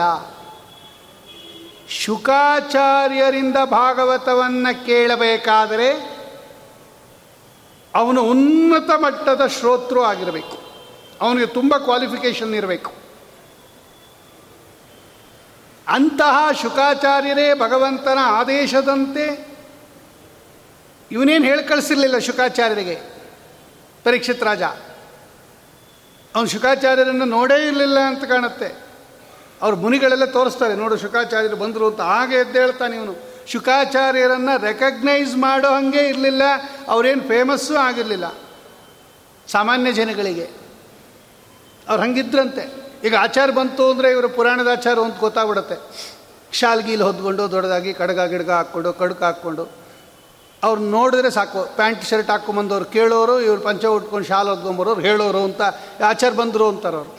ಗೊತ್ತಾಗ್ಬಿಡುತ್ತೆ ನೋಡಿ, ಅಲ್ಲಿಂದನೇ ಗೊತ್ತಾಗ್ಬಿಡುತ್ತೆ. ಏಕೆಂದರೆ ಅವನನ್ನು ಏನೋ ಬಾಹ್ಯವಾಗಿರ್ತಕ್ಕಂಥ ಕೆಲವು ಚಿಹ್ನೆಗಳಿಂದ ಏನು ಮಾಡ್ಬೋದು? ಗುರುತಿಸ್ಬೋದು. ಶುಕಾಚಾರ್ಯರನ್ನು ಗುರುತಿಸೋಕ್ಕೆ ಆಗೋದಿಲ್ಲ, ಹಂಗಿದ್ರಂತವ್ರು. ಶೌನಕರು ಸೂತಾಚಾರ್ಯರನ್ನು ಕೇಳ್ತಾರೆ, ಈ ಶುಕಾಚಾರ್ಯರು ಬಂದ್ರಲ್ಲ ಹಸ್ತಿನಾವತಿಗೆ ಭಾಗವತ ಹೇಳೋದಕ್ಕೆ, ಅವ್ರು ಹೇಳಿದ್ದಿರಲಿ, ಜನ ಇವರೇ ಶುಕಾಚಾರ್ಯರು ಅಂತ ಗುರುತಿಸಿದ್ದು ಹೇಗೆ ಅಂತಲೂ ಕೇಳ್ತಾರೆ ಅವರು, ಶೌನಕರು. ಶೌನಕಾದ ಋಷಿಗಳು ಸೂತಾಚಾರ್ಯರನ್ನು ಕೇಳ್ತಾರೆ, ಕಥಂ ಆರಕ್ಷಿತಂ ಪೌರೈ ಇವರೇ ಶುಕಾಚಾರ್ಯರು ಗೊತ್ತಾಗಿದ್ದಂಗೆ ಅವ್ರಿಗೆ. ಯಾಕೆ ಅಂದರೆ ಅವ್ರು ಹಂಗಿರ್ತಾರಂತವ್ರು. ಮೂಕ ಬದಿರ ರಂತಿಪ್ಪಾರೋ ನೋಳ್ಪ ಜನಕ್ಕೆ ಅವರೇನು ಆಡಂಬರ ಇಲ್ಲ, ಅವ್ರಿಗೇನು ಶ ಶಾಲಿಲ್ಲ ಶಕಲಾತಿ ಇಲ್ಲ, ಪೀತಾಂಬರ ಇಲ್ಲ ಥಳಥಳಿಸ್ತಕ್ಕಂಥ ಬಾಲಾದಿಗಳು ಬಂಗಾರದ ಸರ, ಏನೇನೇನೇನೇನೂ ಇಲ್ಲ. ಈಗಾಗಲೇ ಹೇಳಿಬಿಟ್ಟಿದ್ದೀವಿ ಅದರ ಮೇಲೆ ಅವ್ರಿಗೆ ಆಸೆನೇ ಇಲ್ಲ, ಧಾರಣೆನೂ ಮಾಡಲ್ಲ ಅವರು. ಭಗವಂತನ ದರ್ಶನದಿಂದ ಲಭ್ಯವಾದ ಸುಖ ಯಾರಿಗಿದೆ? ಅವರಿಗೆ ಈ ಪದಾರ್ಥದಿಂದ ಆಗತಕ್ಕಂಥ ಸುಖ ತುಂಬ ನೀಚ ಸುಖ ಅದು. ನಿಜಲಾಭ ತುಷ್ಟ. ಅದಕ್ಕೆ ಭಾಗವತದಲ್ಲಿ ಶುಕಾಚಾರ್ಯರಿಗೆ ಏನಂತ ಕರೆದಿದ್ದಾರೆ? ನಿಜಲಾಭ ತುಷ್ಟ. ನಿಜಲಾಭ ತುಷ್ಟ ಅಂದರೆ ಏನು ಗೊತ್ತಾ? ಅವನಿಗೆ ಯಾವ ಲಾಭ ಬರಬೇಕೋ ಆ ಲಾಭದಿಂದ ಸಂತೋಷ ಆಗಿಬಿಟ್ರೆ ಅವನು ಬೇರೆ ದಿಕ್ಕೆ ಯಾವುದಕ್ಕೂ ಅವನು ಅಟೆಂಪ್ಟೇ ಮಾಡಲ್ಲ. ಇದು ನಮ್ಗೆ ಹೇಳಿದ್ರೆ, ಇದೆಲ್ಲ ಹೇಳಿದ್ರೆ ಗೊತ್ತಾಗಲ್ಲ ಒಂದು ಉದಾಹರಣೆ ಕೊಡ್ತೀನಿ ನೋಡ್ರಿ. ಈಗ ಬೆಳಗ್ಗೆ ತರಕಾರಿ ತರಕ್ಕೆ ಹೋಗ್ತೀರಾ? ಬೆಳಗ್ಗೆ ತರಕಾರಿ ತೊಗೊಂಬರುವಾಗ ಆಗ್ತಾನೆ ಅವನು ಫ್ರೆಶ್ ಆಗಿ ಸಿಟಿ ಮಾರ್ಕೆಟಿಂದ ತಂದಿರ್ತಾನೆ. ನೀವೇನು ಅವನನ್ನು ಪ್ರಾರ್ಥನೆ ಮಾಡಿದ್ರು ಕೂಡ ಅವನು ಒಂದು ರೂಪಾಯಿ ಕಡಿಮೆ ಮಾಡ್ಕೊಂಬಲ್ಲ ಅವನು. ನಿಂಗೆ ಬೇಕಾದರೆ ತಗೋ, ಬೇಡದೆ ಇದ್ರೆ ಹೋಗು. ಇದಿಷ್ಟೇ, ನಲವತ್ತು ರೂಪಾಯಿ ಕೆ ಜಿ ನಿಂಗೆ ಬೇಕಾದರೆ ತಗೋ, ಬೇಡದೆ ಇದ್ದರೆ ಹೋಗು. ಯಾಕೆ? ಅವನಿಗಿನ್ನ ಲಾಭ ಬಂದಿರಲ್ಲ. ಆವಾಗ ತಾನೇ ತೊಗೊಂಬಂದಿರ್ತಾನೆ ಅವನು. ನಿಜ ಲಾಭ. ಏನು ಇನ್ವೆಸ್ಟ್ ಮಾಡಿರ್ತಾನಲ್ಲ, ಅದಕ್ಕಿನ್ನ ಅವನಿಗೆ ಪ್ರಾಫಿಟ್ ಬಂದಿರಲ್ಲ, ಆವಾಗ ತಾನೇ ಚಾಕು ಹಾಕಿ ಕುಯ್ತಾ ಇರ್ತಾನೆ. ಹತ್ತು ರೂಪಾಯಿ ಕೊಡ್ತೀಯ ಅಂದರೆ ಸದ್ಯ ಚಾಕು ಗಿಕು ಹಾಕದೇ ಇದ್ದರೆ ಸಾಕಾಗಿದೆ. ಕುಂಬಳಕಾಯಿ ಕಟ್ ಮಾಡ್ತಾ ಇರ್ತಾನೆ, ಇವನು ಕಡಿಮೆ ಕೇಳ್ತಾನೆ. ಐವತ್ತು ರೂಪಾಯ, ಮೂವತ್ತು ರೂಪಾಯಿ ಮಾಡ್ತೀಯ? ಏನು ಮಾಡಿದ್ರೂ ಕೊಡೋದಿಲ್ಲ. ಅದೇ ಈಗ ರಾತ್ರಿ ಹೋಗ್ರಿ ಇಷ್ಟೊತ್ತಿನಲ್ಲಿ ಹೋಗ್ರಿ. ಅವನೇ ಹೇಳ್ತಾನೆ, ಇಷ್ಟು ತೊಗೊಂಡೋಗ್ಬಿಡಿ, ಸೊಪ್ಪು ಐದು ರೂಪಾಯಿ ಕೊಟ್ಬಿಡಿ ಸಾಕು ಅಂತಾನೆ. ಇಷ್ಟು ಇಟ್ಕೊಂಡಿರ್ತಾನೆ ಸೊಪ್ಪು. ಎಷ್ಟಪ್ಪ? ಇನ್ನೊಂದು ಐದು ರೂಪಾಯಿ ಜಾಸ್ತಿ ಕೊಟ್ಬಿಟ್ಟು ಇಷ್ಟು ತೊಗೊಂಡು ಹೋಗ್ಬಿಡಿ ಅಂತಾನೆ. ಇದು ಇವನ್ನೇ ಬೆಳಗ್ಗೆ ಕೇಳಿದ್ದಾಗ ಒಂದು ಪೈಸಾ ಕಡಿಮೆ ಕೊಡಲ್ಲ. ಇಪ್ಪತ್ತೈದು ರೂಪಾಯಿ ಕಟ್ಟು, ಬೇಕಾದ್ರೆ ತೊಗೊಂಡೋಗು ಬಿಡು ಅಂತಾನೆ. ಈಗ ಇನ್ನೊಂದು ಐದು ರೂಪಾಯಿ ಕೊಟ್ಬಿಡಿ, ಇಷ್ಟು ಕೊಟ್ಬಿಡ್ತೀನಿ ಅಂತಾನೆ. ಯಾಕೆ? ಅವನಿಗೆ ಬರೋ ಲಾಭ ಎಲ್ಲ ಬಂದುಬಿಟ್ಟಿದೆ. ಇದಕ್ಕೆ ನಿಜ ಲಾಭ ತುಷ್ಟ ಅಂತ ಕರೀತಾರೆ. ಅವನಿಗೆ ಎಲ್ಲ ಬಂದ್ಬಿಟ್ಟು ಏನಂದರೆ ಅವನಿಗೇನು ಅಸ್ಲು ಬಂದುಬಿಟ್ಟಿದೆ. ಅದರಿಂದ ಏನು ಪ್ರಾಫಿಟ್ ಬಂದಿದೆ, ಅದು ಬಂದುಬಿಟ್ಟಿದೆ. ಅದಕ್ಕೆ ಅವನು ಏನು ಮಾಡ್ತಾನೆ ಗೊತ್ತಾ? ಇನ್ಮೇಲೆ ಬಂದಿದ್ದೆಲ್ಲ ಎಕ್ಸ್ಟ್ರಾ ಪ್ರಾಫಿಟ್ಟು ಅಂದ್ಬಿಟ್ಟು ಅಷ್ಟು ಕೊಟ್ಬಿಟ್ಟು ಹೊರಡ್ತಾನೆ. ಅಯ್ಯೋ, ಆಚಾರ್ಯ, ನಿಮ್ಮಂಥವ್ರಿಗೆ ಇರೋದು ಸೊಪ್ಪು ತೊಗೊಂಡೋಗಿ ಅಂತಾನೆ. ಅದು ಹಸು ಕೂಡ ತಿನ್ನಲ್ಲ ಅದಂಥ ಅವಸ್ಥೆಗೆ ಬಂದಿರುತ್ತೆ. ಇಲ್ಲೂ ಬಯಸ್ಕೋಬೇಕು ಮನೇಲೂ ಬಯಸ್ಕೋಬೇಕು ಇಂಥದ್ದು ಯಾಕೆ ತಂದ್ರಿ ಅಂತ. ನೋಡು, ಯಾಕೆ ಕೊಟ್ಟ? ಬೆಳಗ್ಗೆ ಯಾಕೆ ಕೊಡಲಿಲ್ಲ, ಸಾಯಂಕಾಲ ಯಾಕೆ ಕೊಟ್ಟ? ಏನು ಪ್ರಾಫಿಟ್ ಬರಬೇಕೋ, ಈಗಾಗಲೇ ಅವನಿಗೆ ಬಂದುಬಿಟ್ಟಿದೆ. ಅದಕ್ಕೆ ಆ ಪದಾರ್ಥದ ಮೇಲೆ ಅಷ್ಟೊಂದು ಇಷ್ಟ ಇಲ್ಲ. ಸದ್ಯ ತೊಗೊಂಡೋದ್ರೆ ಸಾಕು. ಇವನು ಎಂಥವನು ತೊಗೊಂಡೋಗ್ಬಿಡ್ಲಿ ಅಂತ. ಬಾಳೆಹಣ್ಣುಗಳೆಲ್ಲ ಗೊತ್ತಾಗುತ್ತೆ ನೋಡ್ರಿ ಅದು. ಬೆಳಗ್ಗೆ ಬಂದಾಗ ಕೊಡ್ತಾನೆ ಅವನು. ಏ, ಅದೇ ರಾತ್ರಿ ಎಲ್ಲ ಇನ್ನು ಸ್ವಲ್ಪ ಹೊತ್ತಿಗೆ ಅದು ಅಲ್ಲೇ ರಸಾಯನ ಆಗಬೇಕು ಅಂತ ಸ್ಟೇಜಿಗೆ ಬಂದಿರುತ್ತೆ. ತಗೊಳ್ಳಿ ತಗೊಳ್ಳಿ. ಇದಕ್ಕೆ ನಿಜಲಾಭ ತುಷ್ಟ ಅಂತ ಕರೀತಾರೆ. ಅಂದ್ರೇನು? ಯಾರು ಭಗವಂತನ ದರ್ಶನದಿಂದ ಸುಖ ಬಂದುಬಿಟ್ಟಿದೆ, ಇದಕ್ಕೆ ನಿಜಲಾಭ ತುಷ್ಟ ಅಂತ ಕರೀತಾರೆ. ನಿಜ ಲಾಭ ಅಂದ್ರೇನು? ಇಡೀ ಜೀವನಕ್ಕೆ ಸಾರ್ಥಕ ಏನು ಅಂದರೆ ಅಪರೋಕ್ಷ ಜ್ಞಾನ ಆಯಿತು ಅಂದರೆ ನಾವು ಬದುಕಿದ್ದಕ್ಕೆ ಸಾರ್ಥಕ ಅಂತ. ಅಲ್ಲಿ ತನಕ ನಮ್ಮದು ಸಾಧನೆ ಇದ್ದೇ ಇರುತ್ತೆ. ನಮಗೇನು ಬರಬೇಕೋ ಭಗವಂತನ ದರ್ಶನ ಬಿಂಬ ಪರೋಕ್ಷ ಆಯಿತು ಅಂದರೆ ನಮಗೆ ರೈಲ್ವೆ ಟಿಕೆಟ್ ರಿಸರ್ವ್ ಇದ್ದಂಗೆ ಅದು ಮೋಕ್ಷಕ್ಕೆ. ಅದು ರಿಸರ್ವ್ಡ್ ಟಿಕೆಟ್ ಇದ್ದಂಗೆ ಅದು ಅಪರೋಕ್ಷ ಜ್ಞಾನ. ಯಾರ್ಯಾರಿಗೆ ಅಪರೋಕ್ಷ ಜ್ಞಾನ ಆಗತ್ತೆ, ಇವ್ರಿಗೆಲ್ಲ ಮೋಕ್ಷ ಗ್ಯಾರಂಟಿ. ಇವ್ರಿಗೆಲ್ಲ ಮೋಕ್ಷ ಗ್ಯಾರಂಟಿ. ಅಪರೋಕ್ಷ ಜ್ಞಾನ ಆಯಿತು ಅಂದರೆ ಮೋಕ್ಷ ಗ್ಯಾರಂಟಿ ಸೂತ್ರಕಾರರು ಹೇಳ್ತಾರೆ. ಸೂತ್ರನೇ ಹೇಳುತ್ತೆ, ಬ್ರಹ್ಮಸೂತ್ರನೇ ಹೇಳುತ್ತೆ. ಆದ್ದರಿಂದ ನಾವೆಲ್ಲ ಬಿಂಬಾಪರೋಕ್ಷಕ್ಕೆ ಪ್ರಯತ್ನ ಪಡಬೇಕು. ಬಿಂಬಾಪರೋಕ್ಷ ಆಯಿತು ಅಂದರೆ ಸೀಟ್ ಸಿಕ್ತು ಅಂತಲೇ ಲೆಕ್ಕ. ನೀವು ರಿಸರ್ವ್ ಮಾಡಿಸಿದ್ದೀರಾ ರೈಲ್ವೆ ಟಿಕೆಟು ಅಂದರೆ ನಿಮಗೆ ಆ ದಿವಸ ಆ ರೈಲಲ್ಲಿ ಆ ಸೀಟಿನ ನಂಬರು ನಿಮಗೋಸ್ಕರ ರಿಸರ್ವ್ ಆಗಿರುತ್ತೆ. ಅವನು ಯಾವೊಂದು ಬಂದು ಕೂತ್ಕೊಂಬಂಗಿಲ್ಲ, ಕೂತ್ಕೊಂಡ್ರು ಎದ್ದೇ ಎದ್ದೇಳ್ಬೇಕು ಅವನು. ನೋಡಿ, ಮುಂದೆ ಅದು ಇನ್ನು ನಾಲ್ಕು ತಿಂಗಳಿಗೆ. ಆದರೆ ಇವತ್ತೇ ರಿಸರ್ವ್ ಮಾಡಿಸಿರ್ತೀರ? ಆದರೆ ಅವತ್ತಿನ ದಿವಸ ಆ ಸೀಟು, ಆ ರೈಲಲ್ಲಿ ನೀವು ಹೋಗೋ ಊರಿಗೆ ನಿಮಗೆ ರಿಸರ್ವ್ ಆಗಿರುತ್ತೆ. ಹಾಗೆ ಮೋಕ್ಷ, ಅಪರೋಕ್ಷ ಜ್ಞಾನ ಆಯಿತು ಅಂದರೆ ನಮಗೇನಾಗುತ್ತದೋ ಓಂ ಅನಿಮ ಅನಿಯಮಃ ಸರ್ವೇಶ ಅನುಮಾನಾಭ್ಯಾಂ ಓಂ ಅಂತ ಒಂದು ಸೂತ್ರ ಇದೆ. ಹಾಗೆ ಭಗವಂತನ ದರ್ಶನದಿಂದ ಸಂತೋಷ ಪಟ್ಟಿರತಕ್ಕಂಥ ಮಹಾನುಭಾವರು ಯಾರು? ಶುಕಾಚಾರ್ಯ ನಿಜಲಾಭತುಷ್ಟ. ಅವಧೂತ ವೇಷ ಹೆಂಗಿದ್ರು ಅಂತ ಮುಂದೆ ತೋರಿಸ್ತಾರೋ. ಇಂತಹ ಶುಕಾಚಾರ್ಯರು ಏನು ಇವರೇನು ಹೇಳಿ ಕಳಿಸಿರ್ಲಿಲ್ಲ ಪರೀಕ್ಷಿತ್ ರಾಜ? ನಾನು ಪ್ರಾಯೋಪವೇಶ ಕೈಗೊಂಡಿದ್ದೀನಿ ನನಗೆ ಇನ್ನು ಏಳು ದಿವಸಕ್ಕೆ ಮರಣ ಬರುತ್ತೆ. ನೀವು ಬರಬೇಕು, ಏನು ಇನ್ವಿಟೇಷನ್ ಇನ್ವಿಟೇಷನ್ ಏನೂ ಇಲ್ಲ. ಅವರೇ ಬಂದುಬಿಟ್ರು. ತತ್ರಾಭವದ್ ಭಗವನ್ ವ್ಯಾಸಪುತ್ರ ಎದೃಚ್ಛಯ ಗಾಮಟಮಾನೋ ಅನಪೇಕ್ಷ. ಭಾಗವತ ಎಷ್ಟು ಸುಂದರವಾಗಿ ಹೇಳುತ್ತೆ ಆ ವಿಷಯವನ್ನು. ಇಂತಹ ಶುಕಾಚಾರ್ಯರು ಈ ಪರೀಕ್ಷಿತ್ ರಾಜರ ಹತ್ರ ಬರಬೇಕಾದ್ರೆ ಏನಿತ್ತು ಅವನ ಹತ್ರ ಏನು ಅವನ ಹತ್ರ ಆ ಒಂದು ಅರ್ಹತೆ ಇತ್ತು ಅಂದಾಗ? ರಾಜವಿರಾಗ ಪ್ರಕರಣ ಅಂತ ಎರಡನೇ ಪ್ರಕರಣ ನೋಡ್ರಿ. ಎಲ್ಲ ಲಿಂಕ್ಡ್ ಪ್ರಕರಣ ಇದು. ಈಗ ಕಡೆ ಸ್ಟೆಪ್ ಎಲ್ಲಪ್ಪ, ಶುಕಾಚಾರ್ಯರು ಪರೀಕ್ಷಿತ್ ರಾಜರಿಗೆ ಹೇಳಿದ್ದು ಭಾಗವತ. ಶುಕಾಚಾರ್ಯರು ಪರೀಕ್ಷಿತ್ ರಾಜರಿಗೆ ಭಾಗವತ ಹೇಳೋ ಸಂದರ್ಭದಲ್ಲಿ ಭಾಗವತವನ್ನು ಇವನಿಗೋಸ್ಕರ ಹೇಳ್ತಾ ಇದ್ದಾರೆ ಅವರು. ಆ ಸಂದರ್ಭದಲ್ಲಿ ಬೇರೆ ಎಲ್ಲ ಋಷಿಗಳು ಕೂತಿದ್ರು. ಮುಖ್ಯ ಉದ್ದೇಶ ಇವನನ್ನು ಉದ್ದೇಶ ಮಾಡಿ ಹೇಳ್ತಾ ಇದ್ದಾರೆ. ಇವನ ಹತ್ರ ಏನು ಕೆಪಾಸಿಟಿ ಇತ್ತು? ಇವನ ಹತ್ರ ಏನು ಒಂದು ಅರ್ಹತೆ ಇತ್ತು ಅಂದಾಗ ವೈರಾಗ್ಯ. ವೈರಾಗ್ಯದ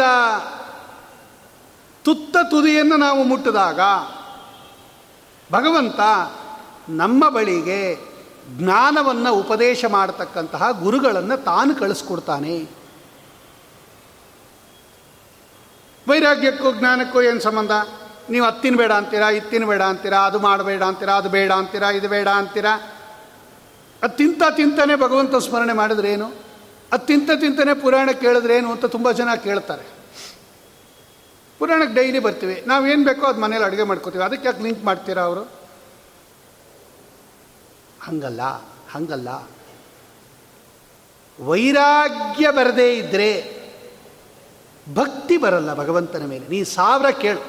ನೀ ಸ್ವಾಮಿಗಳಿಂದ ಅಲ್ಲ, ಬ್ರಹ್ಮದೇವರಿಂದ ಕೇಳು ನಿಮಗೆ ಭಕ್ತಿ ಬರಲ್ಲ. ಎಷ್ಟು ಚೆನ್ನಾಗಿ ಹೇಳ್ತಾರೆ ಸ್ವಾಮಿಗಳು. ಸ್ವಾಮಿಗಳು ಚೆನ್ನಾಗಿ ಹೇಳ್ತಾರೆ ನಿನ್ನ ಮೇಲೆ ಏನು ಪರಿಣಾಮ ಆಯಿತು ಹೇಳು. ಸ್ವಾಮಿಗಳನ್ನ ಹೊಗಳೋದು ಆಮೇಲೆ ಅವರು ಮೋಕ್ಷಕ್ಕೆ ಹೋಗ್ತಾರೆ, ನೀನು ಇಲ್ಲೇ ಇರಬೇಕು. ನಿನ್ನೇನು ಕರ್ಕೊಂಡೋಗಲ್ಲ ಏರೋಪ್ಲೇನಲ್ಲಿ ಏರ್ಪೋರ್ಟ್ಗೆ ಹೋದವ್ರನ್ನೆಲ್ಲ ಹತ್ತಿಸ್ಕೋತಾರಾ? ಟಿಕೆಟ್ ತೊಗೊಂಡವ್ರನ್ನ ಮಾತ್ರ ಹತ್ತಿಸ್ಕೊಬೋದು. ನೀನು ಏರ್ಪೋರ್ಟ್ಗೆ ಹೋಗ್ಬೋದು. ಟಾಟಾ ಮಾಡಿಬಿಟ್ಟು ವಾಪಸ್ ಬರಬೇಕು. ಹಾಗೆ ಪುರಾಣಕ್ಕೆ ಹೋಗ್ಬೋದು. ಸ್ವಾಮಿಗಳು ಹೋಗ್ತಾರೆ ಮೋಕ್ಷಕ್ಕೆ, ಅವರು ಉಪನ್ಯಾಸ ಕೇಳಿದವರೆಲ್ಲ ಹೋಗ್ತಾರೆ ಅಂತ ಏನಿಲ್ಲ. ನೀನು ಅದಕ್ಕೆ ತಕ್ಕಂತೆ ಇರಬೇಕು. ನಿನ್ನ ಹತ್ರನೂ ಟಿಕೆಟ್ ಇರಬೇಕು. ಆವಾಗ ನೀನು ಹತ್ತಬೋದು ಏರೋಪ್ಲೇನು. ನಮ್ಮವ್ರ ಹತ್ರ ಟಿಕೆಟ್ ಇದೆ ಅಂದರೆ ಅವರೊಬ್ಬರು ಹೋಗ್ತಾರೆ. ನೀನು ಇಲ್ಲೇ ಇರುವಂತಾನ ಅವನು. ಒಳಗೆ ಬಿಡಲ್ಲ ಫಸ್ಟ್ ಆಫ್ ಆಲ್ ಅವನು. ರೈಲ್ವೆ ಸ್ಟೇಷನ್ ಹೋಗೇ ಒಳಗೆ ಹೋಗ್ಬೇಕಾದ್ರೆ ಕನಿಷ್ಠ ಪಕ್ಷ ಪ್ಲಾಟ್ಫಾರ್ಮ್ ಟಿಕೆಟನ್ನು ತೊಗೊಂಡಿರಬೇಕು. ರೈಲ್ ಒಳಗೆ ಹೋಗೋದಿರಲಿ. ಪ್ಲಾಟ್ಫಾರ್ಮ್ಗೆ ಹೋಗೋದಕ್ಕೆ ಟಿಕೆಟ್ ತೊಗೋಬೇಕು. ಟಿಕೆಟ್ ಇಲ್ಲದೆ ಒಳಗೆ ಬಿಡಲ್ಲ. ಹಾಗೆ ಇಲ್ಲೂ ಅಷ್ಟೇ. ನೀನು ಇಂಡಿವಿಜುವಲ್ ಆಗಿ ಸಾಧನೆ ಮಾಡ್ಕೋಬೇಕು. ಯಾರ ಹತ್ರ ಉಪನ್ಯಾಸ ಕೇಳಿದ್ಯಾ? ಕೇಳಿ, ಸಂತೋಷ. ನಿನ್ನ ಮೇಲೆ ಏನು ಪರಿಣಾಮ ಆಯಿತು? ಎಷ್ಟು ಎಲಿಜಿಬಿಲಿಟಿ ಬಂತು ನಿಮಗೆ ಶುಕಾಚಾರ್ಯರು ಪರಮ ವೈರಾಗ್ಯಶಾಲಿಗಳು ಅವರು. ನಿವೃತ್ತ ತರ್ಷೈರುಪಗೀಯಮಾನ ಬವೋಷಧ ಶ್ರೋತ್ರ ಮನೋಭಿರಾಮಾತ್ ಕವುತ್ತಮ ಶ್ಲೋಕ ಗುಣಾನುವಾದತ್ ಪುಮನ್ ವಿರಜ್ಜೇತ ವಿನಾತಿ ಮುಗ್ಧಾತ್. ಮುಂದೆ ಇದೇ ಹೇಳ್ತಾರೆ ಇಲ್ಲಿ. ಅವರು ವೈರಾಗ್ಯ ಶಿಖಾಮಣಿಗಳಾಗಿರ್ಬೋದು. ಇದು ನೀನು ಕೇಳು ನಿಂತವನು. ನೀನು ಆ ಮಟ್ಟಕ್ಕೆ ಬರಬೇಕು. ಆ ಮಟ್ಟಕ್ಕೆ ನಾವು ಹೋಗಿಲ್ಲ. ಅದಕ್ಕೆ ಭಗವಂತ ನಮ್ಮ ಬಳಿಗೆ ದೊಡ್ಡ ದೊಡ್ಡ ಜ್ಞಾನಿಗಳನ್ನು ಕಳಿಸಿಲ್ಲ. ನಮಗೂ ಒಬ್ಬ ಗುರುಗಳಿದ್ದಾರೆ. ಪರೀಕ್ಷಿತ್ ರಾಜರ ಜ್ಞಾ, ಹೇಗೆ ಶುಕಾಚಾರ್ಯರು ನಿಯತ ಗುರುಗಳಾಗಿ ಅವರಿಗೆ ಉಪದೇಶ ಮಾಡಿದ್ರೋ ನಮಗೂ ಒಬ್ಬ ಗುರುಗಳಿದ್ದಾರೆ, ನಮಗೂ ಕಳಿಸ್ಕೊಡ್ತಾನೆ ಭಗವಂತ, ಯೋಚನೆ ಮಾಡಬೇಡ್ರಿ. ಆದರೆ ಯಾವಾಗ? ನಿಮ್ಮ ವೈರಾಗ್ಯ ಎಂಥ ವೈರಾಗ್ಯ ಆಗಬೇಕು? ಆರ್ಡ್ನರಿ ವೈರಾಗ್ಯ ಆದರೆ ಸಾಲದು. ರಾಜವಿರಾಗ. ಅದಕ್ಕೆ ಅವ್ರು ಹೆಸರಿಟ್ಟಿರೋದು ನೋಡ್ರಿ, ನಾಮಕರಣ ಮಾಡಿರೋದೇ ತುಂಬ ಚೆನ್ನಾಗಿ ಮಾಡಿದ್ದಾರೆ. ರಾಜವಿರಾಗ ಪ್ರಕರಣ. ಎರಡನೇ ಪ್ರಕರಣ ಯಾವುದಪ್ಪ? ಮೊದಲನೇ ಪ್ರಕರಣ, ಭಾಗವತ ಆಗತಿ ಪ್ರಕರಣ. ಇಷ್ಟಾದರೂ ತಿಳ್ಕೊಂಡಿರೋಣ. ಏನು ಉಪನ್ಯಾಸಕ್ಕೆ ಹೋಗ್ತಾ ಇದ್ದೀರಾ ನೀವು? ಸಾರೋದ್ಧಾರ. ಯಾರು ಹೇಳ್ತಾ ಇದ್ದಾರೆ? ಇಂಥವ್ರು ಹೇಳ್ತಾ ಇದ್ದಾರೆ. ಏನು ಹೇಳ್ತಾ ಇದ್ದಾರೆ? ಓ ನೋಡಲ್ಲಿ ಪ್ರಾಬ್ಲಮ್ ಬಂತು. ನಮ್ಗೆ ಅದರ ಹೆಸರು ಗೊತ್ತಿಲ್ಲ, ಅದು ಗೊತ್ತಿಲ್ಲ. ಏ, ಕೆಲವ್ರಿಗೆ ಏನು ಉಪನ್ಯಾಸ ನಡೀತಾ ಇದೆ ಅಂತಲೇ ಗೊತ್ತಿಲ್ಲ. ಕೆಲವರೆಲ್ಲ ನನ್ನ ಹತ್ರ ಬರ್ತಾರೆ. ಅವರೇನು ಮಠದ ಸೆಕ್ರೆಟ್ರಿಗಳು, ಅವರು ಮಾಧ್ಯ ಸಂಘದ ಸೆಕ್ರೆಟ್ರಿಗಳು, ಪ್ರೆಸಿಡೆಂಟು. ನಡೀತಾ ಇದೆಯಾ ಪುರಾಣ? ತುಂಬ ಚೆನ್ನಾಗಿದೆ. ಯಾರು ಹೇಳ್ತಾ ಇದ್ದಾರೆ? ಇಂಥ ಆಚಾರ ಹೇಳ್ತಾ ಇದ್ದಾರೆ. ಏನು ಹೇಳ್ತಾ ಇದ್ದಾರೆ? ನಾವು ಹೋಗೇ ಮೂರು ದಿವಸ ಆಯಿತು ಸಂಘದ ಕಡೆ ಅಂತ ನಾವು ಅವ್ನಿಗೇನು ಸಬ್ಜೆಕ್ಟ್ ಅಂತಲೇ ಗೊತ್ತಿಲ್ಲ. ಅವ್ನು ಸೆಕ್ರೆಟ್ರಿ ಮಠಕ್ಕೆ ಅಥವಾ ಮಾಧ್ಯ ಸಂಘಕ್ಕೆ.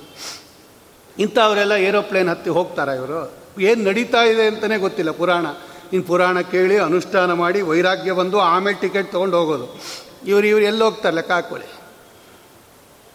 ಹಂಗಾಗಬಾರ್ದು. ಇಂಥ ಸಬ್ಜೆಕ್ಟ್ ಹೇಳ್ತಾ ಇದ್ದಾರೆ ಇಂಥವ್ರು ಹೇಳ್ತಾ ಇದ್ದಾರೆ ಅನ್ನೋದು ಮರೀರಿ ಬೇಕಾದ್ರೆ ಅದೇನು ತೊಂದರೆ ಇಲ್ಲ. ನನಗೆ ವಿಷಯ ಗೊತ್ತಾದರೆ ಸಾಕು. ಯಾರು ಹೇಳಿದ್ರೆ ಸರಿಯಾದ ವಿಷಯ ಗೊತ್ತಾಗಬೇಕು. ನನ್ನ ಹೆಸರು ಮರ್ತರೆ ತೊಂದರೆ ಇಲ್ಲ. ಆ ಸಬ್ಜೆಕ್ಟ್ ಮರಿಬೇಡ್ರಿ ನೀವು. ಮೂವತ್ತು ಪ್ರಕರಣ ಇದೆ ಭಾಗವತ ಸಾರೋದ್ಧಾರದಲ್ಲಿ. ಮೊದಲನೇ ಪ್ರಕರಣ ಭಾಗವತ ಆಗತಿ ಪ್ರಕರಣ. ಅದು ಮುಕ್ತಾಯವಾಯಿತು. ಇವತ್ತಿನಿಂದ ಅಥವಾ ನಾಳೆಯಿಂದ ರಾಜವಿರಾಗ ಪ್ರಕರಣ ಶುರು ಆಗುತ್ತೆ ಅದನ್ನು ಹೇಳುತ್ತಾ ಇದ್ದಾರೆ. ಅತ್ತು ತಿಳ್ಕೊಂಡಿದ್ದೀನಿ ನಾನು. ಅದರಲ್ಲಿ ನಿಮಗೇನಾದರೂ ಜ್ಞಾಪಕ ಇದ್ದರೆ ಹೇಳ್ರಿ. ಅವ್ರಿಗೆ ಅಪೇಕ್ಷೆ ಇದ್ದರೆ ನಿಮಗೂ ಗೊತ್ತಿದ್ದರೆ ಇಲ್ಲದೇ ಇಷ್ಟು ಹೇಳ್ಬಿಟ್ಟು ಹೊಟ್ಟೋಗ್ಬಿಡಿ ರೈಟ್ ಅಂತ. ಎರಡನೇ ಪ್ರಕರಣ ಯಾವುದದು? ರಾಜವಿರಾಗ ಪ್ರಕರಣ. ಮೊದಲನೇ ಪ್ರಕರಣಕ್ಕೆ ನಾಮಕರಣ ಮಾಡುವಾಗ ಎಷ್ಟು ಬುದ್ಧಿವಂತಿಕೆಯಿಂದ ಮಾಡಿದಾರೋ, ಅಷ್ಟೇ ಬುದ್ಧಿವಂತಿಕೆಯಿಂದ ಎರಡನೇ ಪ್ರಕರಣಕ್ಕೂ ನಾಮಕರಣ ಮಾಡುವಾಗ ಹಂಗೆ ಮಾಡಿದ್ದಾರೆ ಅದು. ರಾಜವಿರಾಗ ಪ್ರಕರಣ ಅಂತ ಇಟ್ಟರು ಅಂದರೆ ಪರೀಕ್ಷಿತ್ ರಾಜರಿಗೆ, ಅಲ್ಲಿ ರಾಜ ಶಬ್ದಕ್ಕೆ ಪರೀಕ್ಷಿತ್ ರಾಜರು ಅಂತ ಅರ್ಥ. ಆ ಪರೀಕ್ಷಿತ್ ರಾಜರಿಗೆ ಬಂದಿರತಕ್ಕಂಥ ವಿರಾಗ. ವಿರಾಗ ಅಂದರೆ ವೈರಾಗ್ಯ. ಆ ಪರೀಕ್ಷಿತ್ ರಾಜರಿಗೆ ವೈರಾಗ್ಯ ಬಂತಲ್ಲ ಈ ಎಲ್ಲ ಪದಾರ್ಥಗಳ ಮೇಲೆ ಯಾಕೆ ಬಂತು? ಯಾಕೆಂದರೆ ಭಾಗವತದಲ್ಲಿ ಈ ಈ ಶೌನಕಾದಿಗಳೆಲ್ಲ ಸೂತಾಚಾರ್ಯರನ್ನು ಕೇಳ್ತಾರೆ. ಪರೀಕ್ಷಿತ್ ರಾಜನಿಗೆ ಪ್ರಾಯೋಪವೇಶ ಕೈಗೊಳ್ಳುವಂಥ ಅವಸ್ಥೆ ಏನು ಬಂತು? ಪ್ರಾಯೋಪವೇಶ ಅಂದರೆ ಆಮರಣ ಉಪವಾಸ ಅಂತ ಅರ್ಥ ಏನು ತಿಂದೆ ಕೂತಿರೋದು. ಏನೂ ಆಹಾರ ಇಲ್ಲ, ನೀರಿಲ್ಲ ಸುಮ್ಮನೆ ಕೂತಿರೋದು. ಎಲ್ಲಿ ತನಕ ಕೂತಿರೋದು? ಮರಣ ಆಗೋ ತನಕ ಹಾಗೆ ಕೂತಿರಬೇಕು. ಆಮರಣ ಉಪವಾಸ. ಇದಕ್ಕೆ ಪ್ರಾಯೋಪವೇಶ ಅಂತ ಕರೀತಾರೆ. ಏನು ಒಂದು ಹನಿ ನೀರು ಕುಡ್ದಿಲ್ಲ ಅವನು. ಇಲ್ಲಿಂದ ಹೊರಟವನು ಪರೀಕ್ಷಿತ್ ರಾಜ. ಹಾಗೆ ಉಪವಾಸ ಮಾಡಿ ಪ್ರಾಯೋಪವೇಶ ಕೈಗೊಂಡು ಭಾಗವತ ಕೇಳಿ ಭಾಗವತದಲ್ಲೇ ಬರುತ್ತೆ ಈ ವಿಷಯ. ದಶಮಸ್ಕಂದದ ಪ್ರಾರಂಭದಲ್ಲಿ ಹೇಳುತ್ತಾರೆ ತಕ್ತೋದಮಪಿನ ಬಾಧತೆ.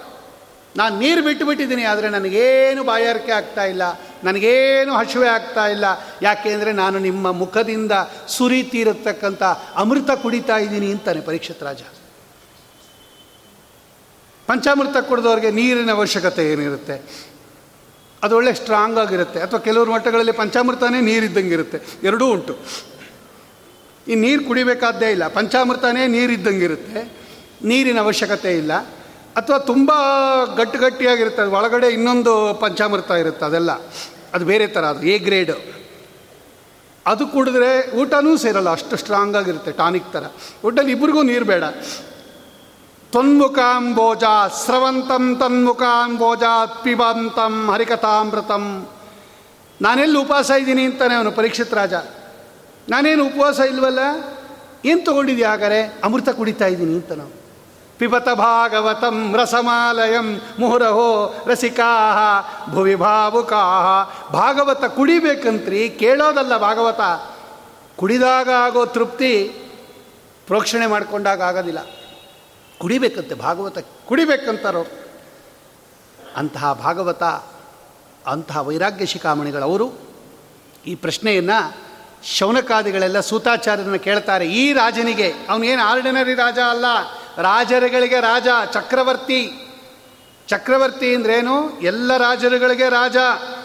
ಸಪ್ತದ್ವೀಪ, ಏಳು ದ್ವೀಪಗಳನ್ನು ಆಳ್ತಾ ಇರ್ತಕ್ಕಂಥ ಚಕ್ರವರ್ತಿ, ಪಾಂಡವರ ವಂಶಧರ, ಅರ್ಜುನನ ಮೊಮ್ಮಗ, ಪಾಂಡವರ ಮೊಮ್ಮಗ, ಪೌತ್ರೇ ಪವಿತ್ರ ಕ್ವಯಜಾಮಿ ಪೌತ್ರೇ, ಧರಾಂ ನಿಧಾಯ, ಅಸುರದೀಶು ತಾಪಂ, ಕೀರ್ತಿಂ ತ್ರಿಲೋಕ್ಯಾಂ ಹೃದಯೇ ಮುಕುಂದಂ, ಬೇಜೇ ಪದಂ ಸ್ವಂ ಸಹಜೈಸ್ಸ ಭೀಮಃ ಅನ್ನತ್ತೆ ಸುಮಧ್ವ ವಿಜಯ. ಪೌತ್ರೇ ಇಂತಹ ಪರೀಕ್ಷಿತ್ ರಾಜರಿಗೆ? ಯಾಕೆ ಬಂದರು ಅವರ ಹತ್ರ ಶುಕಾಚಾರ್ಯರು? ಏನಿತ್ತು ಅವರ ಹತ್ರ ಅರ್ಹತೆ? ಅಂತ ಪ್ರಶ್ನೆ ಬಂದಾಗ, ಇದಕ್ಕೆ ಉತ್ತರ ಹೊರಟಿರ್ತಕ್ಕಂತಹ ಪ್ರಕರಣ ರಾಜ ವಿರಾಗ ಪ್ರಕರಣ.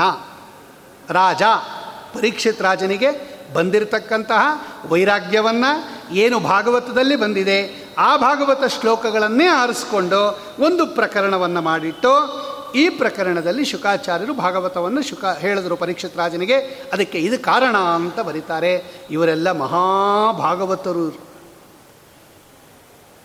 ಇವರ ಹೆಸರು ಕೇಳಿದ್ರೆ ಸಾಕು. ಅದಕ್ಕೆ ಇದನ್ನೆಲ್ಲ ಕೇಳ್ತಾ ಇದ್ದೀವಿ. ನಮಗೆ ಕೃಷ್ಣನ ಕತೆ ಹೇಳ್ರಿ. ಈ ಪರೀಕ್ಷಿತ ರಾಜನಿಗೆ ಬಂದಿರೋ ವೈರಾಗ್ಯ ತೊಗೊಂಡು ನಾವೇನು ಮಾಡೋಣ? ಶುಕಾಚಾರ್ಯರ ಕತೆ ತೊಗೊಂಡು ನಾವೇನು ಮಾಡೋಣ? ನಮಗೆ ನಾರಾಯಣ ದೇವರ ಕತೆ ಹೇಳ್ರಿ ನರಸಿಂಹಾವತಾರ ಹೇಳ್ರಿ ವರಾವತಾರ ಹೇಳ್ರಿ, ಭಗವಂತನ ಕತೆ ಹೇಳ್ರಿ. ಭಗವದ್ಭಕ್ತರ ಕಥೆ ಯಾಕೆ ಹೇಳ್ತೀರಾ ಅಂದರೆ ಭಗವದ್ಭಕ್ತರ ಕಥೆ ಕೇಳಿದ್ರೂ ಅದು ಭಗವಂತನ ಕಥೆಯಲ್ಲೇ ಪರ್ಯವಸಾನ ಆಗುತ್ತೆ. ಇವರೆಲ್ಲ ಏನು ಸಾಮಾನ್ಯ ಭಕ್ತರಲ್ಲ? ಭಕ್ತರ ಲಕ್ಷಣಗಳನ್ನೆಲ್ಲ ಶ್ರೀಮದಾಚಾರ್ಯರು ಏಕಾದಶ ಸ್ಕಂದದಲ್ಲಿ ಹೇಳುತ್ತಾರೆ. ತಾರತಮ್ಯ ಜ್ಞಾನ ಇರಬೇಕು, ಭಕ್ತರ ಜ್ಞಾನ ಇರಬೇಕು. ಬರೀ ಭಗವಂತನಲ್ಲಿ ಭಕ್ತಿ ಅಂದರೆ ಅವನೊಬ್ಬನಲ್ಲಿ ಭಕ್ತಿ ಮಾಡೋದಲ್ಲ. ಅವನ ಸರ್ವೋತ್ತಮತ್ವ ಜ್ಞಾನ ಇರಬೇಕು, ಸರ್ವೋತ್ತಮತ್ವ ಜ್ಞಾನ ಇರಬೇಕಾದ್ರೆ ಆ ಸರ್ವ ಯಾರು ಅಂತ ಗೊತ್ತಿರಬೇಕು, ಆ ಭಗವದ್ಭಕ್ತರ ಜ್ಞಾನ ಇರಬೇಕು ಭಗವದ್ಭಕ್ತರಲ್ಲಿ ತಾರತಮ್ಯ ಗೊತ್ತಿರಬೇಕು. ಶ್ರೀಮದಾಚಾರ್ಯ ಹೇಳುತ್ತಾರೆ, ತದ್ಭಕ್ತೇನ ಜಾನಾತಿ ಕದಾಚನ ತಾರತಮ್ಯಂಚ ಭಗವಂತನನ್ನು ಮಾತ್ರ ತಿಳ್ಕೊಂಡಿರ್ತಾರೆ. ಅವರ ಭಗ ಭಕ್ತರ ಜ್ಞಾನ ಇರೋದಿಲ್ಲ. ತಾರತಮ್ಯ ಜ್ಞಾ ಭಕ್ತರಲ್ಲಿ ಎಲ್ಲರೂ ಒಂದೇ ಅಲ್ಲ, ತಿರ್ಗಾ ಮೇಲೆ ಕೆಳಗೆ ಇದ್ದಾರೆ. ತಾರತಮ್ಯ ಜ್ಞಾನ ಇರಬೇಕು. ಆಮೇಲೆ ಅವ್ರಿಗೆ ತಿರಸ್ಕಾರ ಮಾಡಿಬಿಟ್ರೆ ಅವಜಾನಾಂಶ್ಚ ತದ್ಭಕ್ತಾನಾತ್ಮನೋ ಭಕ್ತಿ ದರ್ಪತಃ ಕೆಲವರು ಏನು ಮಾಡ್ತಾರೆ ನನಗೆ ಭಗವಂತನಲ್ಲಿ ಭಕ್ತಿ ಜಾಸ್ತಿ ಇದೆ ರೀ, ಇವ್ರನ್ನೆಲ್ಲ ತೊಗೊಂಡು ಏನು ಮಾಡಬೇಕು ಅಂಥೇಳಿ ಭಗವದ್ ಭಕ್ತರನ್ನು ದ್ವೇಷ ಮಾಡಿಬಿಡ್ತಾರೆ. ಆ ಭಕ್ತಿ ಅನ್ನೋದು ದರ್ಪ ಆಗಬಾರ್ದು, ಅಂದರೆ ಅಹಂಕಾರಕ್ಕೆ ಕಾರಣ ಆಗಬಾರ್ದು. ಭಗವದ್ಭಕ್ತಿ ಎಲ್ಲಿಂದ ಬರುತ್ತೆ ನಿಮಗೆ ಮುಕುಂದ ಭಕ್ತೈ ಗುರುಭಕ್ತಿ ಜಾಯೈ. ನೀನು ಗುರುಗಳಲ್ಲಿ ಭಕ್ತಿ ಬರದೇ ಇದ್ದರೆ ಭಗವಂತನಲ್ಲಿ ಭಕ್ತಿ ಬಂದೇ ಇರಲ್ಲ. ಬಂದಿದೆ ಅಂದ್ಕೊಂಡ್ಬಿಡ್ತೀವಿ ನಾವು. ಇದನ್ನೆಲ್ಲ ಏಕಾದಶ ಸ್ಕಂದದಲ್ಲಿ ತೋರಿಸ್ತಾರೆ. ಇಂತಹ ಮಹಾಭಗವದ್ಭಕ್ತರು ಯಾರು? ಬ್ರಹ್ಮದೇವರು. ಅಂತಹ ಮಹಾಭಗವದ್ಭಕ್ತರೇ ನಾರದರು. ಅಂತಹ ಮಹಾಭಗವದ್ಭಕ್ತರೇ ಶುಕಾಚಾರ್ಯರು. ಅಂತಹ ಮಹಾಭಗವದ್ಭಕ್ತರೇ ಈ ಸೂತಾಚಾರ್ಯರು. ಪರೀಕ್ಷಿತರಾಜನೂ ಅಷ್ಟೇ. ಭಕ್ತ ಅವನು ಮಹಾಭಕ್ತ. ಅಂತಹ ಭಕ್ತರ ಕಥೆಯನ್ನು ಹೇಳತಕ್ಕಂತಹ ಕಥೆಗೆ ಏನಂತ ಕರೀತಾರೆ? ಭಾಗವತ.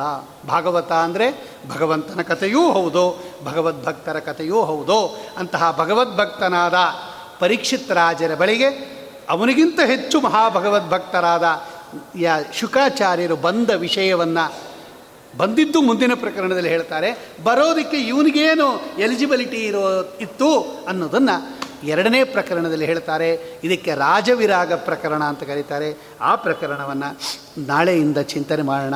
ಶ್ರೀಕೃಷ್ಣಾರ್ಪಣಮಸ್ತು ಕಾಯೇನ ವಾಚ ಮನಸ ಇಂದ್ರಿಯೇರುವ ಬುದ್ಧ್ಯಾತ್ಮನಾವಾ ಪ್ರಕೃತೆ ಸ್ವಭಾವಾತ್ ಕರೋಮಿ ಯದ್ಯತ್ ಸಕಲಂ ಪರಸ್ಮೈ. ಏತಿ ಸಮರ್ಪಯಾಮಿ. ಶ್ರೀಕೃಷ್ಣಾರ್ಪಣಮಸ್ತು ಶ್ರೀಮಧ್ವೇಶಾರ್ಪಣಮಸ್ತು